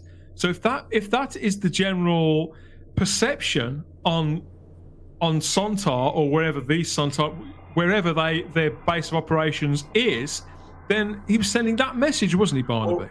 Yeah, I mean, they, they said it themselves a tactical withdrawal. They never said they weren't ever going to come back. We never had any impression that they weren't ever going to come back. Of course, they can't come back. They've been going on and on and on about how they really wanted to take Earth because of Linx and because they had taken that claim on that planet. So, yeah, that, that also just kind of had me just sort of like, going what when she just has uh, her but she needed her lecture she needed her lecture for the um for the episode but but the So, other yeah. thing that the, the other thing really you have to question here and this puts it in context really would chibnall have allowed the same thing to happen to the Mary Seacole character.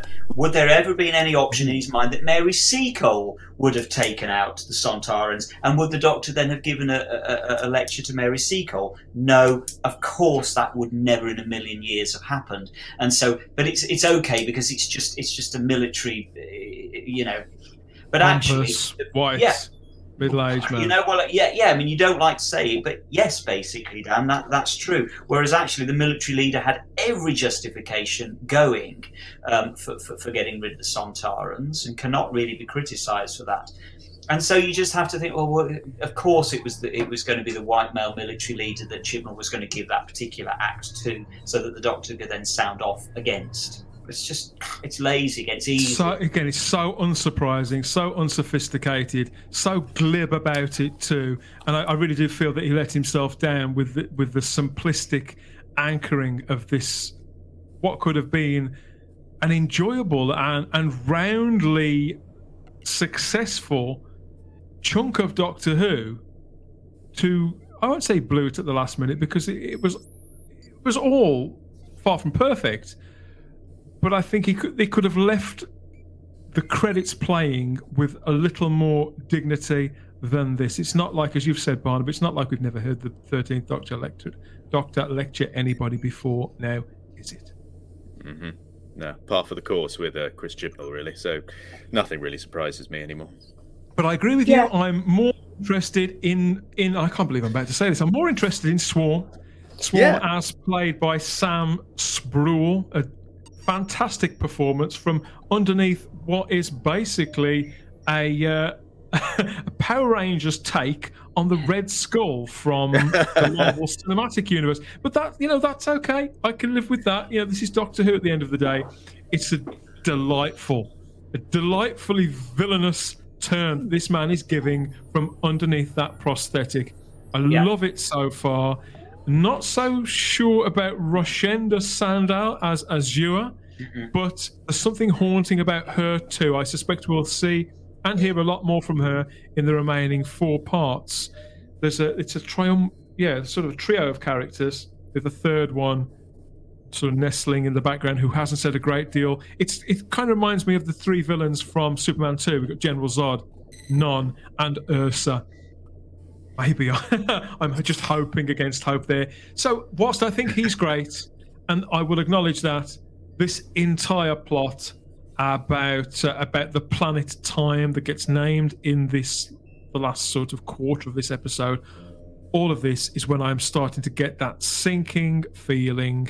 I think we spoke about it earlier on that that Chris Chibnall is about to, well, yeah, to Chibnall us, and that this season of Doctor Who, which up to now has been a seemingly wanted to entertain, whether it's succeeded or not is is uh, neither here nor there.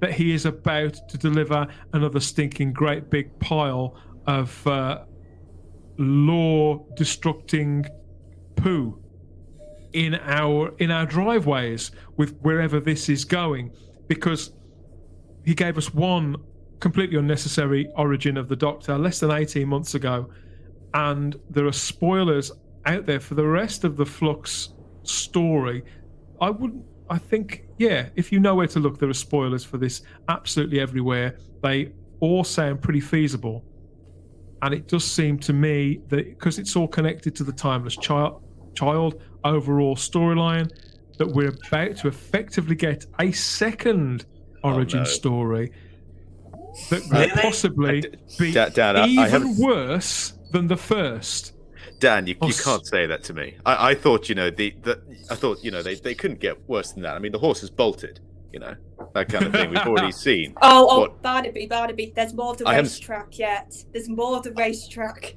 I I, don't I think he knows haven't well, seen. where to. Li- I don't think he knows when to leave well enough alone.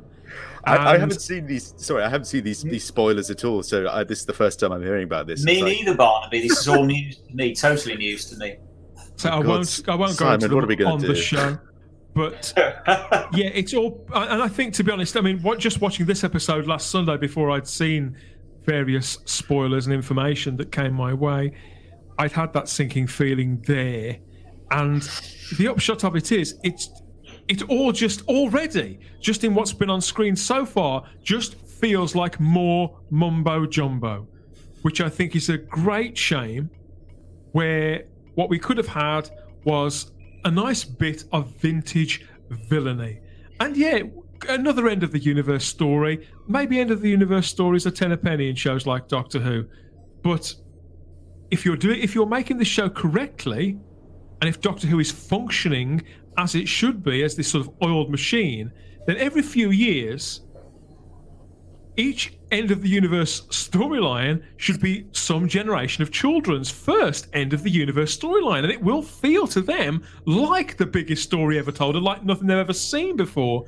And that's why I think a lot of us have given other eras of the show kind of hall passes with the end of time and and the silence and all this kind of thing because it's in the it's supposed to be in the moment doctor who i yeah i get this i get a feeling he's yeah, in three weeks' time, we well, won't even be half smiling about all of this. Well, I, I really hope you're wrong about that, simply because yeah. I agree with you, Dan. Uh, I can't actually believe I'm, I'm, heaping as much praise on a Chibnall episode as I actually am. but I do actually agree. The, the, the, is it was it the traveller that's lurking there at the back? Was that? The passenger, yeah. The passenger, the passenger thank you. With the wish mask, yeah. Yeah, and the wish, yeah, exactly. In the in the seven ninety nine mask from from yeah. That's but that social aside, media as well. Just, just in case people don't know what we're talking about, this character of the passenger, it was discovered within a day of him being yeah. on screen that the mask that he wears, it's not something that's been custom made. Considering this is quite a big presence in just six episodes they've made for this series, yeah. so you wouldn't have thought you would have thought there'd have been a few quid left in the old in the coffers but it's a it's a mask. It is a paintballing mask that this character wears that has been bought directly off the what would you call it discount discount very, very hardware discount. store Wish yeah. an app that I'm sure that everybody's seen it in the App Store for well, seven pounds ninety nine. And, and, it's a shame because I mean, just looking uh, looking at the character, the costume. It isn't just the mask; it's the whole costume. Absolutely yeah. looks as though they knocked it up. They suddenly realised on the day before filming, oh, flipping it, we we forgot that we forgot the passenger's costume, which is a shame because Azure uh, and, and Swarm look absolutely phenomenal. They look hmm. fantastic. Mm. They are a triumph of design. I'm, I'll happily admit that. Um, they are unusual. They're unique. They're they're they're, they're a new memorable, take. They? They're a little bit of originality in there.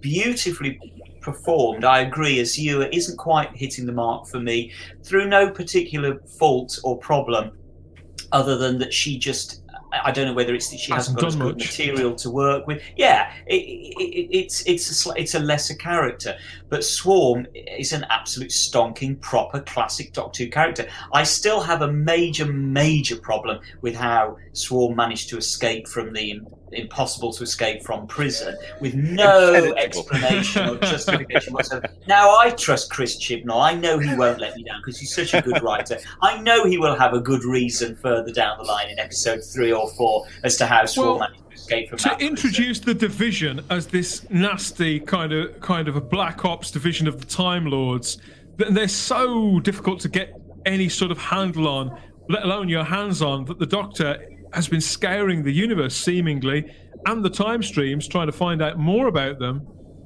And yet, a situation like that, they're pretty easily dismissed. You know, they talk, they seem to talk absolute nonsense, and and both division operatives were dead within within yeah. moments of them being on screen. And yet again, it's just sloppy writing because there's just no need for that to take place. You either come up with a good reason as to how Swarm escaped, and I, I give benefit of the doubt, I will wait for that to happen, or better still, you just don't need Swarm to have escaped from a prison in the first place. There's, there's just no need for that. It's just clumsy writing. You get Swarm can just appear from nowhere. That's cool. I can deal with that. I can't deal with him escaping from an impossible to escape from prison without a justification, which is a shame because, say, the characters, uh, the character of Swarm in particular, is great.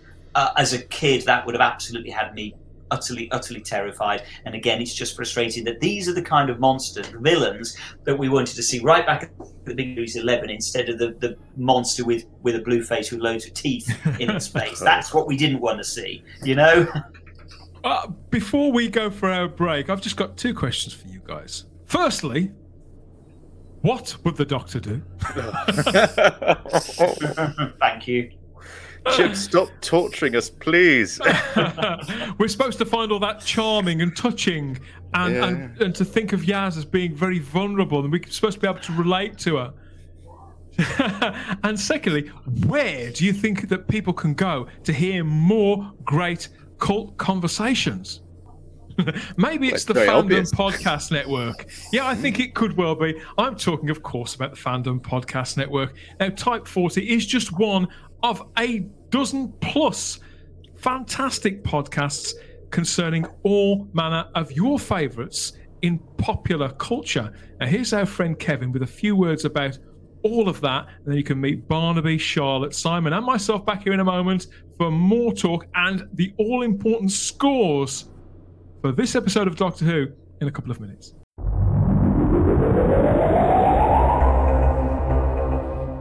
Thank you for listening. We hope you're enjoying this podcast. We'd like to continue to feed your ears by inviting you to listen to these other great shows on the Fandom Podcast Network. It starts with our flagship show, Culture Clash, discussing the latest in entertainment pop culture. Bloody Kings, Immortals Take Notice, our show covering the entire Highlander universe. Couch Potato Theaters, where we celebrate our favorite movies. Time Warp, the fandom flashback podcast discussing a year in movies and our favorite retro movie and TV pop culture topics. Good Evening, discussing all things Alfred Hitchcock. Union Federation, our Star Trek and Orville show. Hair Metal, the 80s and early 90s rock metal podcast. Type 40, our show covering the time traveling Doctor Who universe with host Dan Hadley. Lethal Mullet, an 80s and 90s action film podcast with host Adam P. O'Brien. Also, check out the Lethal Mullet Network for more great podcasts. What a Piece of Junk, a Star Wars podcast with hosts Scott, Derek, and Nathan. Making Treks, a Star Trek podcast, a deep dive into the final frontier with host Mark Newbold and Adam P. O'Brien. And check out our newest shows The Fandom Show, our monthly Fandom Podcast Network live YouTube exclusive show about the month's hottest topics in fandom, and the FPN True Believers MCU podcast, discussing the Marvel Cinematic Universe and the related Marvel television and streaming MCU universe, including the connections to the original Marvel comics. You can find the Fandom Podcast Network on several platforms. Please subscribe to the Fandom Podcast Network YouTube channel to receive notifications of new podcast episodes and live events. You can enjoy all of the Fandom Podcast Network audio podcasts on our master feed at fpnet.podbean.com. Fandom Podcast Network is on all major podcast platforms, including Apple Podcast and iTunes. You can find the Fandom Podcast Network on Facebook. You can email us at fandompodcastnetwork at gmail.com.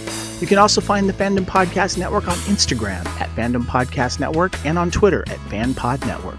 Thank you for listening, and remember, respect others and enjoy your fandom.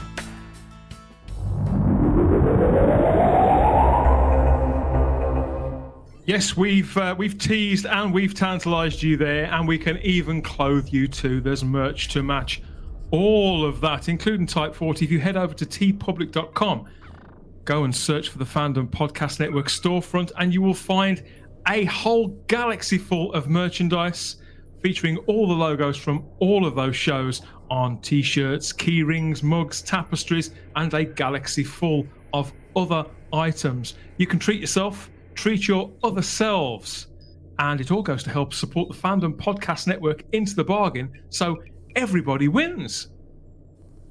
There we are. We're back with uh, with Barnaby, with Charlotte, and I think Simon too, for more talk about War of the Sontarans and our roundup. What we thought of the whole thing. Can we possibly give it a score? How can how can we do that to Chris Chibnall after slating's episode for so long? We're going to find out in a couple of minutes. But yeah, what I wanted to ask ask you guys was how close an eye do you keep on the ratings for Doctor Who, Barnaby? Is this something that you've always been interested in, or that you're that you're aware of?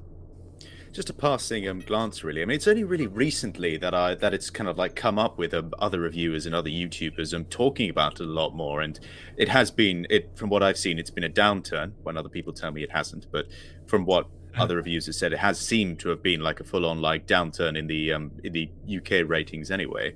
And uh, I'm, I'm sorry to say, it's not really that surprising. People are kind of like um just not really tuning in like they used to. I mean, it, it, I think it was something that had started at the end of um, Capaldi's era, and then there was a there was a spike with um, the woman who fell to earth, and then just a gradual down, down, down, down um, slide. Really, I've heard. Yeah, it's definitely the ratings of Doctor Who have certainly as long as I can remember been a obsession, a low level obsession of a lot of the fan base and I think, in all fairness, it's simply because they were used as a stick to beat the fan base with by not just by the press, by the mainstream press, but a lot of the time by the people in our lives, you know, people who are of a certain age will remember this by the people in our lives. Say if we were at school and the other kids at school thought you were a nerd for liking Doctor Who when Return of the Jedi was much, much better, or the A Team was much, much better. The fact that the ratings were often talked about in the newspapers, particularly after Michael Grade axed the show in 1985, and then it went into its sort of 18 month hiatus and, and reprieve. Ratings, the, the whole ratings story, narrative with Doctor Who has been talked about ever since that moment as if it was always only a couple of moments away, a couple of points away from being at crisis a crisis point. And I do think that over the decades, perhaps that's amplified to ridiculous proportions in the minds of Doctor Who fans. Because when when you're around at the time, this thing had gone from being the biggest kids show on TV that everybody loved to within three or four years, not so much being a joke, but being perceived as a failure because BBC One didn't want it anymore. And all that made, as I'm sure you've seen, it was headline news, and yeah, it was used as a as a stick to beat to beat fans themselves with. So it's a case of we have to. I think we feel like we have to keep watching what's going on in the ratings to be prepared for anything that may come our way. The slings and arrows. That's a disclaimer as to why I because people ask me every week when I report on the ratings, not just on the podcast, but over on the Type 40 social medias, on the Facebook page or whatever, and we publish these stats. Who who cares? I've heard this week. Who cares how many people are watching Doctor Who or not? Well, the BBC care. They make the show. There's no. I always say there's no more market for TV that people don't watch than there is for food that nobody eats. But generally, my point is that watching the ratings, Doctor Who wise, isn't a new thing, and it's not something that we should feel guilty about, and it's certainly not. It's certainly not something that means that we're traitors or that we want the show to fail. But I believe that just as you know, Simon, you've often spoken about how Doctor Who inspired you to work in television. Barnaby, it's the same to you to some extent to choosing acting as your profession. And it's the same for a great deal of other people. And so when you're interested in the industry or in the craft from either side of the camera, keeping one reasonable eye on how it's being received by the viewing public because this is yeah. this is a product at the end of the day it, it, may well be an exercise in creativity but it's creativity for a purpose to inform and to entertain, to roundly entertain as many people as possible. And the more mainstream your show on the more mainstream a channel, and BBC One is still the most mainstream channel in the UK, then it is all the more important that as many people as possible are watching your show, can relate to your show, look forward to your show, and are anticipate are anticipating and talking about either the episode that's just been on or the one that's coming next. This yeah, week, though, yeah, that's absolutely spot on, and it, it, it so frustrates me when when people so frequently claim that actually the BBC doesn't care about ratings, it doesn't matter, that's not there, and and, and that, that just couldn't be further from the truth. If that was the case, the BBC simply wouldn't collect ratings; they wouldn't bother. Um, no, as you say, Dan, at the end of the day, however much the BBC is a public broadcaster, it is still a commercial organisation, uh, and it has to justify its existence. It has to justify the existence of certain shows on the channel.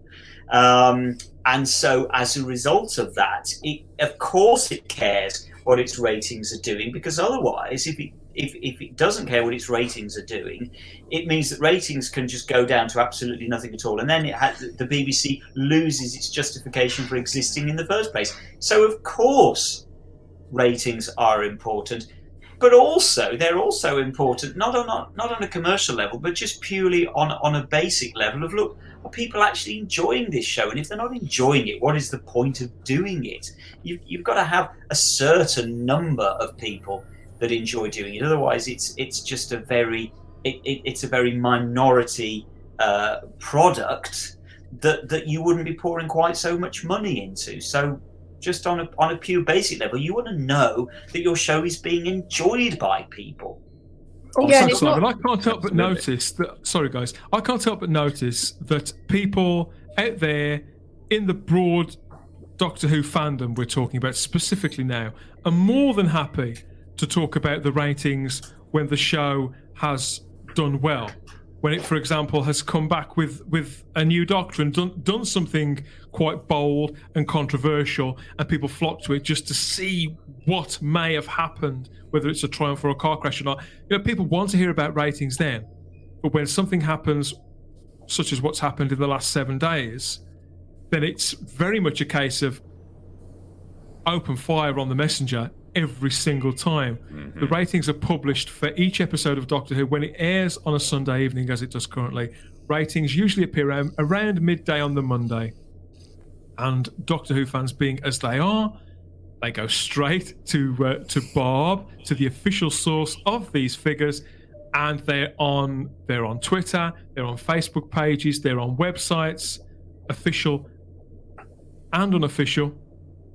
This becomes part of the the story. It becomes something that the public, albeit only a proportion of the public, become aware of. Uh, the ratings for the first episode of Doctor Who, I think, were they were lower than I expected. They weren't lower. Than Charlotte was actually almost bang on with her prediction, but they were by any by any stretch. I think that Chris Chibnall would certainly have hoped that the Halloween Apocalypse would have got more people watching than it did. That came in at 4.43 million viewers on those all important overnight figures overwhelmingly the majority of Doctor Who Doctor Who viewers still come from the overnights. This is another fact that people seem to not want to hear, but it is nevertheless a fact. For War of the Sontarans, they lost nearly half a million viewers.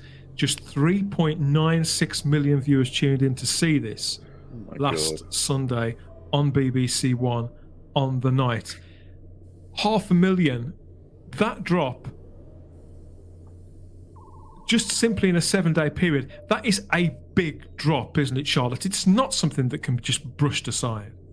Yeah, and it is especially a big drop as some people who have not liked the last two series were actually quite positive about that episode. I know people who have had nothing but bad things to say, and they were actually really enjoying that first episode. So if you can lose viewers off an episode that's perceived overall, and I'm saying very loosely here, perceived overall as a good yeah. episode, then y- you're snookered because even when you're perceived as doing a good episode, there's there's there's either enough there's either bits of the episode which are enough to make people turn off. Um, but what I think that fifty thousand is, and why when you were sort of saying on the live show a couple of weeks back, what do you think it's going to get? I think now we are seeing the impact of that season 12 finale because obviously the specials are a bit of a blip. Maybe even the entirety, maybe even the entirety of series 12 when people, loyal viewers, turned up for that for potentially 10 weeks. I mean, and that figure went down and down and down as we as we know. It's a it's a question of do I really want to get on board for for that again and or yeah. worse. And and I think so like I said, the for the special had Barrowman on. It was a bit. It's always a bit of a blip. The special anyway. It's like its own little entity. So that's not a good gauge. And I think this series is going to be where you you're going to see the damage. And like hmm. you said, even though we've had two episodes now, which are on the whole they've got good bits, even bits we can all say we've enjoyed. I think we've We're all all said that, haven't we? That this is Yeah. generally speaking still an improvement. Mm-hmm. We've all got in the back of our heads what are you going to do with the timeless children? What's going to be this end journey of this canon storyline you're doing? And I think that's the problem now. He's got too much doubt. He's he's he's made people second guess this. He's got the fans going, well, even if I enjoy an episode, I know at a point you're going to have to either add on to this this story arc or do or make it It's better. dis- and I don't think he's going to make it better. Yeah, I think it's distrust, and I think it's this. um and we've sort of said it's the combination of having Whittaker as your doctor. I'm sorry people don't want to hear this, but she's a massive turn off. Yeah. If if you've got a central, if your central I character think is that's engaging, Charlotte. I think that's what it is. I think that is the crux of this matter. I think they could tell potentially any story, be it, be it on the night or any arc story over five, six, a dozen episodes. It could be the best story in the world. People have bailed on her. That this show, more than a great many dramas on TV, even those with that identifiable central character, this more than most, I believe, stands or falls on how people feel about the person at the center of it, because everything else going on around it is so furious, so uh, what's the what's the word? Unlikely, second- far well, it- fetched. so you have to be anchored with that character. it, it, it's secondary. Like I said, he can Secondary, he can have all he can have all the distractions of a good villain, of a companion like Dan. That's some like that I quite like, but he's going to have to eventually go back to this doctor. He's going to have to go back to Yaz even by an extension of that, because she's she's the sort of long stay companion at this point. And I just think, yeah, it's I, I think too much damage, and I think people didn't was. Uh, sorry, I think we didn't know how much damage until this series started airing, and now we're seeing it. So I think God help them when they get to episode six. Barnaby, half a million is just, is a huge number for any show, isn't it? To lose in one in one week, it, it shouldn't matter really at which point in a series you are. That sends a pretty loud message, doesn't it? It's it's a huge number and not surprising at all because it has been previous some series have been genuinely hard to watch. Been genuinely painful for me to watch some of them. So it's just kind of like, of course, if, if you don't feel as Charlotte said, connected to the main character, I, I saw actually on um, I'm a big uh, on, my, on the PlayStation Store they've released the um, the VR game. Um, oh, I can't remember the, what it's called now, the uh, Edge of Time or something along those No, lines. it, I think it's Edge of Reality. I think that's what it is. Ed- the new one. Edge of uh, Edge of Reality they've released on um, PlayStation, and I was I was thinking, oh, shall I buy it? But then it's Jodie Whittaker as the Doctor, and I'm just kind of like, I don't really want to. After all the awfulness we've been through in the last like two series, I just don't want to buy anything that's connected with the product because I'm I'm sorry, it'll just be grating, and I just I just can't be because it I, I can never I just think back to those um just like terrible moments like in the Timeless Child, and I think it's just been ruined. And the, the ratings have reflected that. And there's just something which people can't really sort of argue with particularly you know losing half a million watchers it's it's huge The there's also the figure as well, Barnaby, the the audience appreciation index. This is uh, how they measure how much the audience who actually watched a show enjoyed the program. So they compile it uh, by consulting specially selected panels of around 5,000 people who go online to a secure website and, and rate and comment on the programs that they've been asked to watch. Uh, the figure for the Halloween Apocalypse was 77. They usually scored out, out of 100, I think it is. So, uh, yeah, the previous week was 70, no, 76. There was the tiniest increase for War of the Sontarans up to 77. But I think that roundly, for a program to be considered successful, it should be getting 80 and over I can't remember why 80 is the precise number, why that's seen as the sort of watermark, but it's still falling quite short of that. Bearing in mind that you know, if you've got the television on and you want to watch a show, you're you're there, then you are re- already partly invested. You've invested potentially an hour of your time. Yeah, that, that's what I think as well. Because yeah, the, the, the however they gauge this this appreciation. Has to be from people who are watching it who who like it as it is right now and some people do you know it'd be boring if we were all the same. Some people do enjoy it and that's great. I can only talk from my own personal viewpoint. So really i i would look a little bit more at the uh, at the ratings than i would at the um, appreciation personally but i'm Yeah. not uh, I, I don't work in that particular field so i'm just a fan with a dream. Simon, last time on series 12, you know, you compiled and, and gathered together all the ratings for those, and we went through it all quite forensically. You've always been very clear when we've spoken about ratings on this show about why they're important, how seriously the TV industry takes them, what their relevance is to a modern BBC in the face of streaming and things we're now in in 2021. This is 18 months on from the last series of Doctor Who.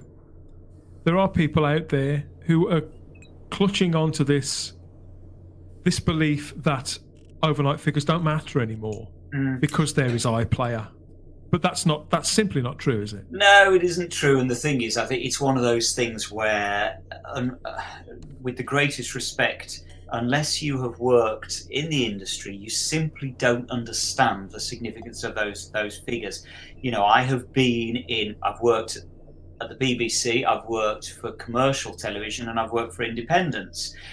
And it doesn't matter. It doesn't matter across the board you're just always waiting uh, uh, for those figures to come in to validate what you're doing to it's it's exactly the same as a as a as a salesperson waiting for their sales figures Yeah. to come in and if those sales figures are poor they know that they're going to be in trouble so you, you, you as I say for anybody that's worked in the industry they they understand that literally you, are you are almost on tenterhooks waiting for those figures to come in. They, they, it's difficult to express how major those figures are, and so that's why, why, don't people why don't people believe you when you say that or believe know. anybody when they say that? I don't know, Dan, but they don't want to. And I've had so many arguments with so many people on, on social media where they just completely undermine it and say viewing figures don't matter. Nobody pays attention to viewing figures anymore. And that is to say, it's just so so wrong and so patronising unless you've worked in the industry and you know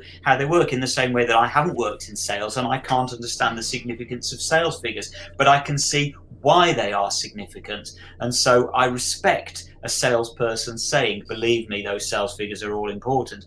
And so I can assure you, as somebody that's worked in the TV industry, believe me, those ratings are so, so important. I, I, I can't, anybody that works in TV do exactly the same thing. And so it's just frustrating when people just choose to ignore. I understand why people may stand up, may defend an era of the show that they are particularly enjoying. You know, there are five or six people on Twitter who really love this era, era of Doctor Who, and God bless them.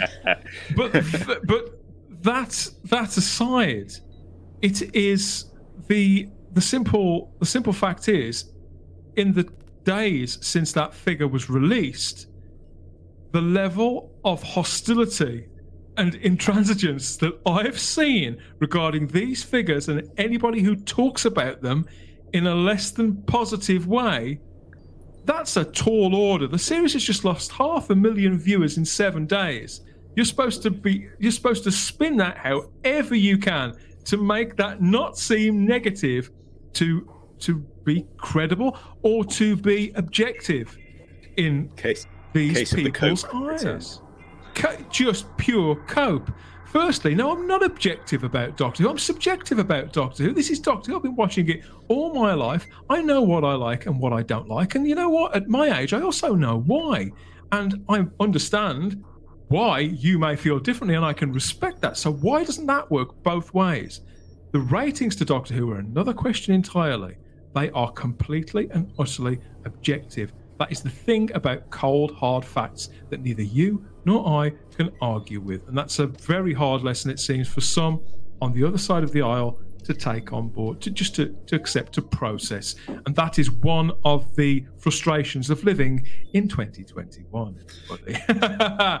yeah, but that that also adds to why the ratings are important in a sense because th- th- we've sort of they're the only objective fact we've got, Charlotte. They're the only Well, no- objective fact we've got. Yeah, but there's the elephant in the room. The, this era, we know there's a there's a focus on pushing narrative, whether that's political points or virtue signalling or whatever term you want to use. We know that's a factor in this era.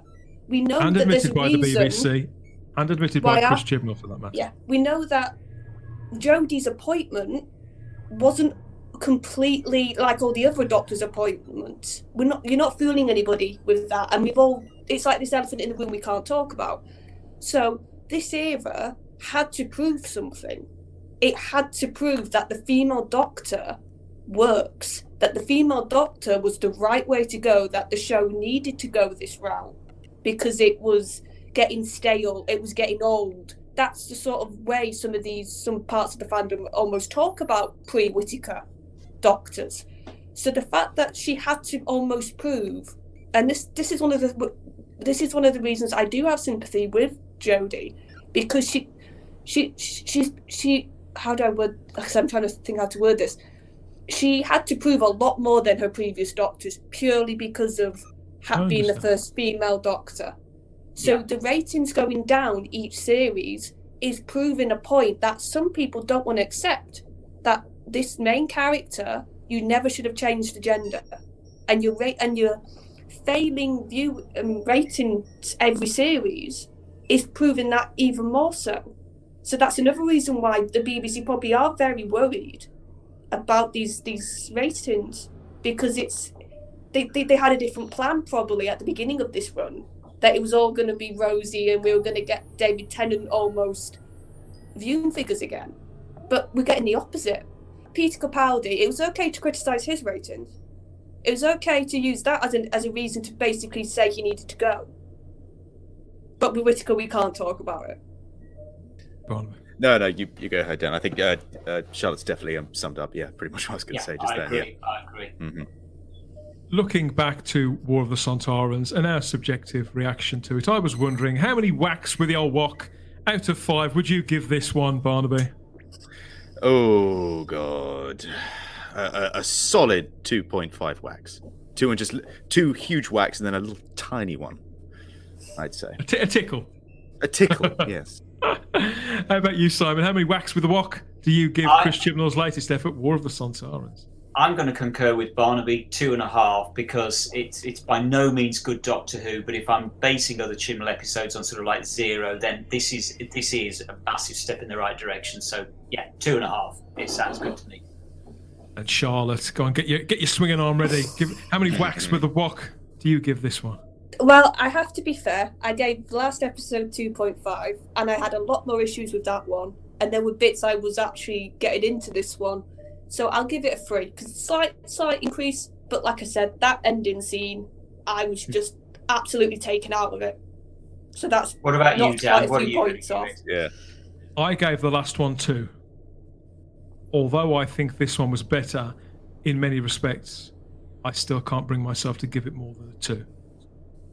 I think that over the time in between, I was I found watching it diverting, Mhm. almost entertaining in places. And yet, in the days since, reflecting on it, it seemed to fall apart. And getting together and speaking with my friends, yeah, I've actually thought a lot less of it. I, I probably would have given it a two and a half yesterday. But now I'm not going to score it lower than last week's because I think it was an improvement. Yeah, it was. But generally speaking, I think it's still getting more wrong than it's getting right. It's- I know I may sound like a stuck record, and yeah, I, by my own admission, I'm disenfranchised with with the show.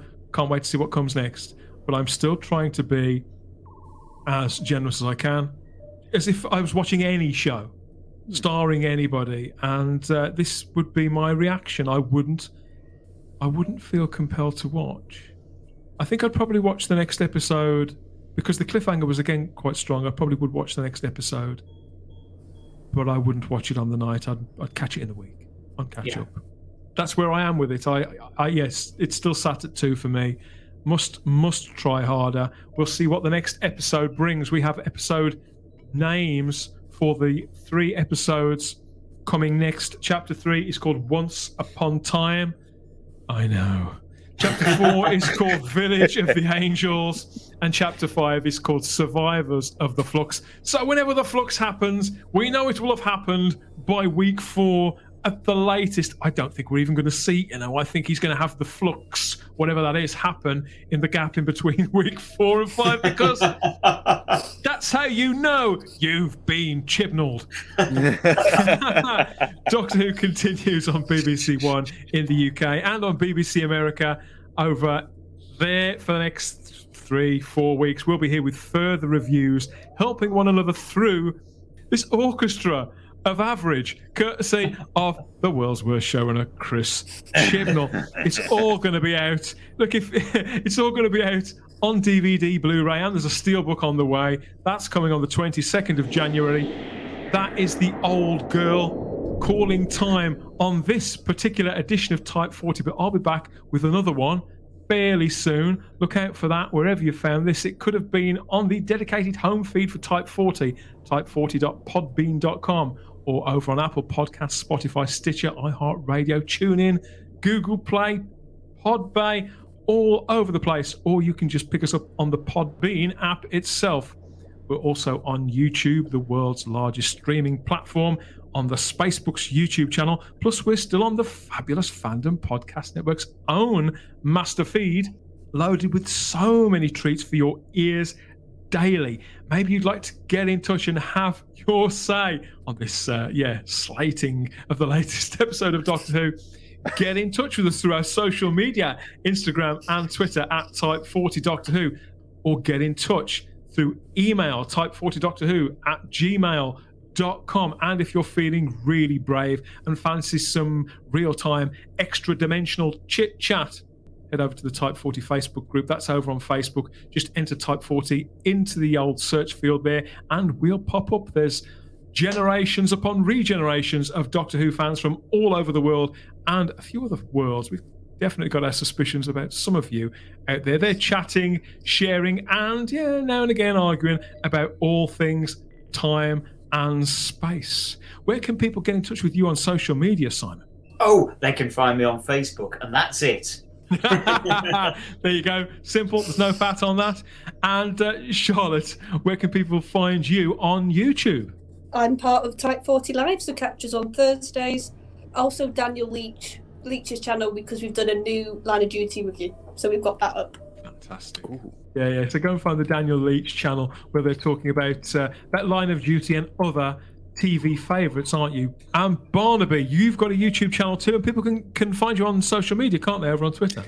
Yes, I am on Twitter. I've I bow to uh, you know peer pressure, and I'm now on Twitter at uh, Barnaby. pressure. And uh, keep an eye out for me in the new. Uh, there's something with me coming out soon in the new History Bombs uh, video. Oh, what's his, what's history bombs? Oh, it's uh, it's a series, a YouTube series. We do uh, basically all in one take, like a sort of a rap about uh, Yeah. particular historical eras. I've been one about the about the Cold War and uh, Jane Austen. It's a brilliant uh, YouTube series. It's a BAFTA award winning winning uh, uh, series as well. And uh, yeah, and uh, if you watch the Cold War one, I uh, do a very good Kennedy impression. So I'm absolutely going to go and check that out. That is all we've got time for this time here on Type 40. We always have the time if you have the space. Bye bye. Bye. Bye. Bye.